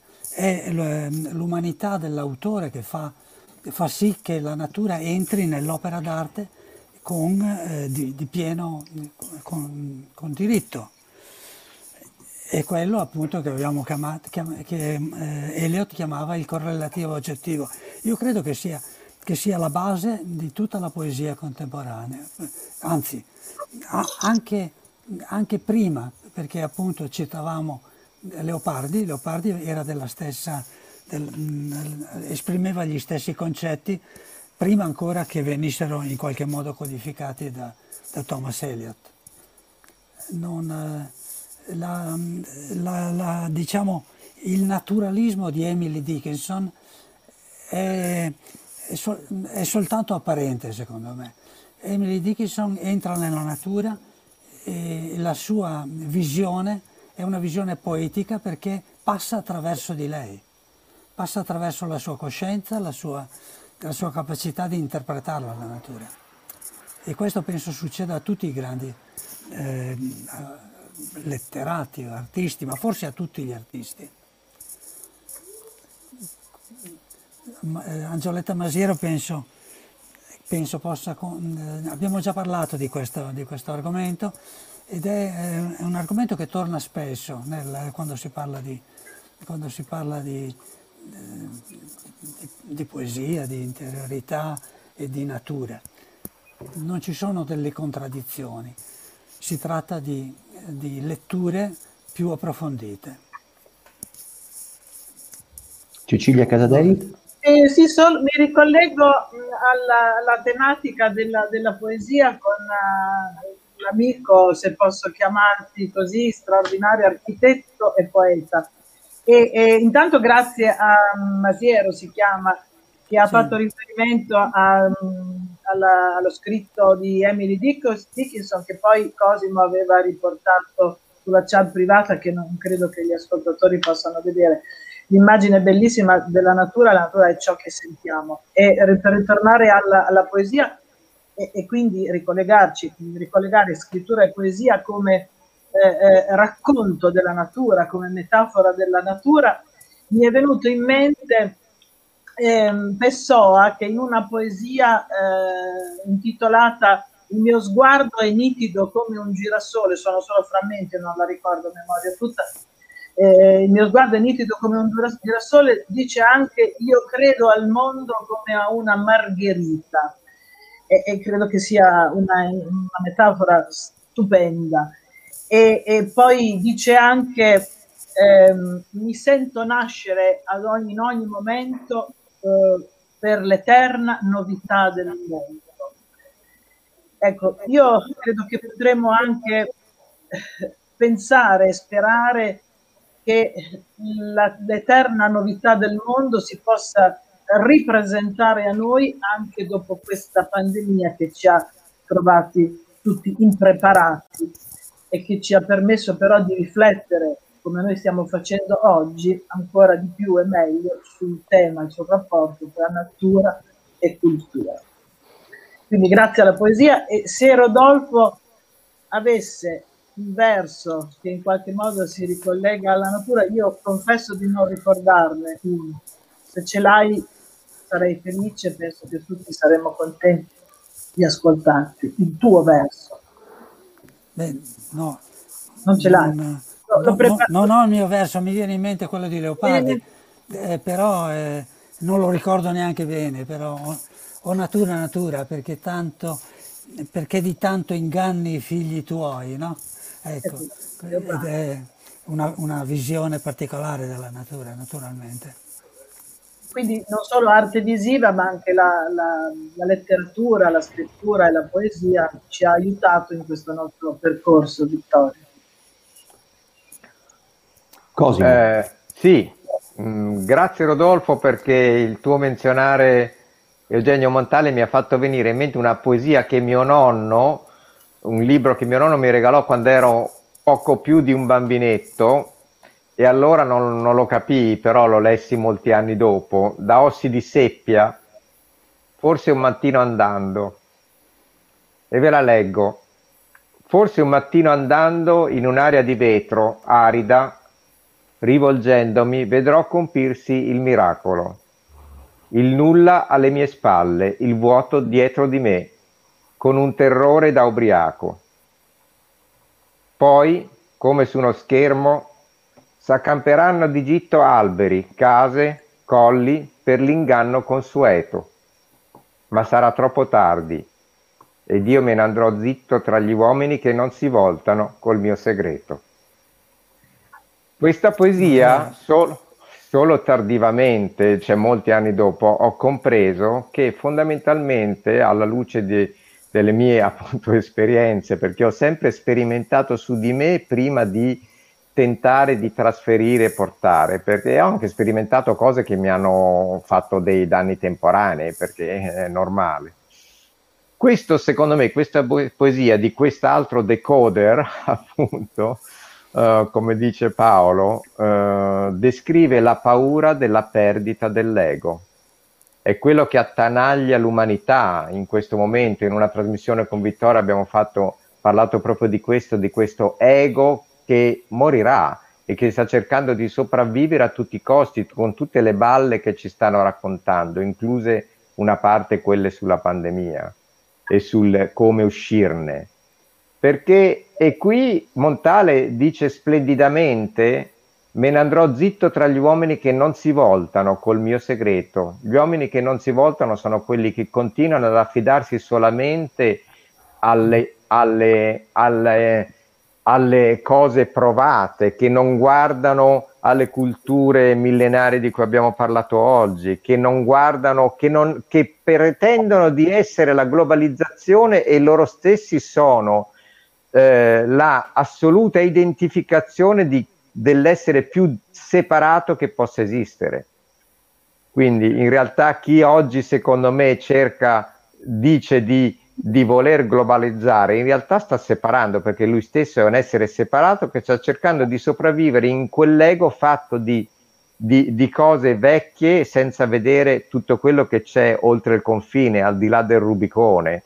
Se avessero solo il coraggio di, guardare alle persone semplici, alle cose semplici come la poesia della, della Dickinson, dalle quali potrebbero imparare anche a gestire meglio un sacco di cose. Ecco, chiudo con questa piccola vena polemica che non, non, non, mi risparmia in questo periodo perché sono fondamentalmente molto arrabbiato su una serie di cose. Siamo tutti molto arrabbiati su una serie di cose, ma va bene così. bene, bene, bene. Ascoltate, io lancio un'ultima riflessione con Alessandro, ma veramente ultimissima, proprio flash, Alessandro. Ci vorrebbe un po' più di isopoietismo in questa vita attuale. Alla Mary Assolut- Poppins. Assolutamente, non c'è dubbio. Ehm, credo che sia una condizione di sguardi eh, ri, mh, mm, faccio riferimento alla mia esperienza, lavorando come appunto persona che doveva cercare di integrare. Ho capito una cosa, l'integrazione non è nelle cose in sé. Eh, oppure sì, c'è, ma appunto ehm, se riusciamo a vederle perché noi riusciamo a vederle e quindi dobbiamo lavorare sul nostro sguardo. Ecco. Questo è, credo, eh, la, la, la, quello che credo eh, di interpretare, poi ognuno non, non mi permetto di parlare per gli altri, ma quello che ho colto stamattina ancora una volta è questo, è lo sguardo. Il decoder ha uno sguardo che ha solo lui e che è il primo che ha avuto. Gli viene riconosciuto e, e diventa quello che poi costa milioni perché la nostra cultura purtroppo per certi versi poi ha anche questa dimensione commerciale che non è sbagliata probabilmente in assoluto, ma diventa drammatica quando diventa l'unica chiave di lettura. E quindi quello non è uno sguardo che integra, è uno sguardo che, che separa. Mi, mi, viene da dire questo. Certo, certo, certo. Bene, siamo più di un'ora, un'ora e tre minuti che abbiamo iniziato la nostra tavola rotonda. I contributi ce ne sono stati, abbiamo fatto anche degli interventi, ce ne sono ancora altri che però onestamente dico potremo eh, risentirci e poi ricollegarci anche con le persone che hanno dato i loro contributi nel pomeriggio e verso la fine quando tireremo un po' le conclusioni, perché veramente altrimenti il tempo scorre ed è anche tiranno, come si suol dire, eh, e non possiamo andare oltre a determinati tempi che ci siamo prefissati anche per non tenere qui voi relatori a disposizione della piattaforma sine die, ma dobbiamo chiudere. Pertanto io vi ringrazio infinitamente, grazie dei contenuti, ovviamente questa non è una tavola rotonda su cui dobbiamo tirare delle conclusioni, ma sono contributi di pensiero, di esperienze e di scienze che tutti voi con grande competenza, con grande eh, profondità, eh, con grande storia alle spalle siete, avete, avete fornito, avete dato, avete regalato a noi della piattaforma e a tutti i nostri spettatori. È un binario, Sempre... convergenze parallele. convergenze parallele.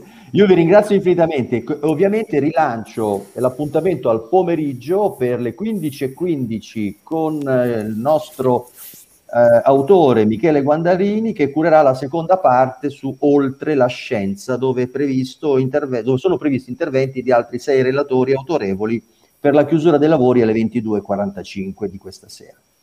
Grazie ancora a tutti voi, Grazie. veramente di cuore, grazie, grazie per i contenuti grazie. che avete espresso a nome mio personale e ovviamente della piattaforma e a presto, sempre sulla nostra pagina nuovamente.net, Facebook e YouTube.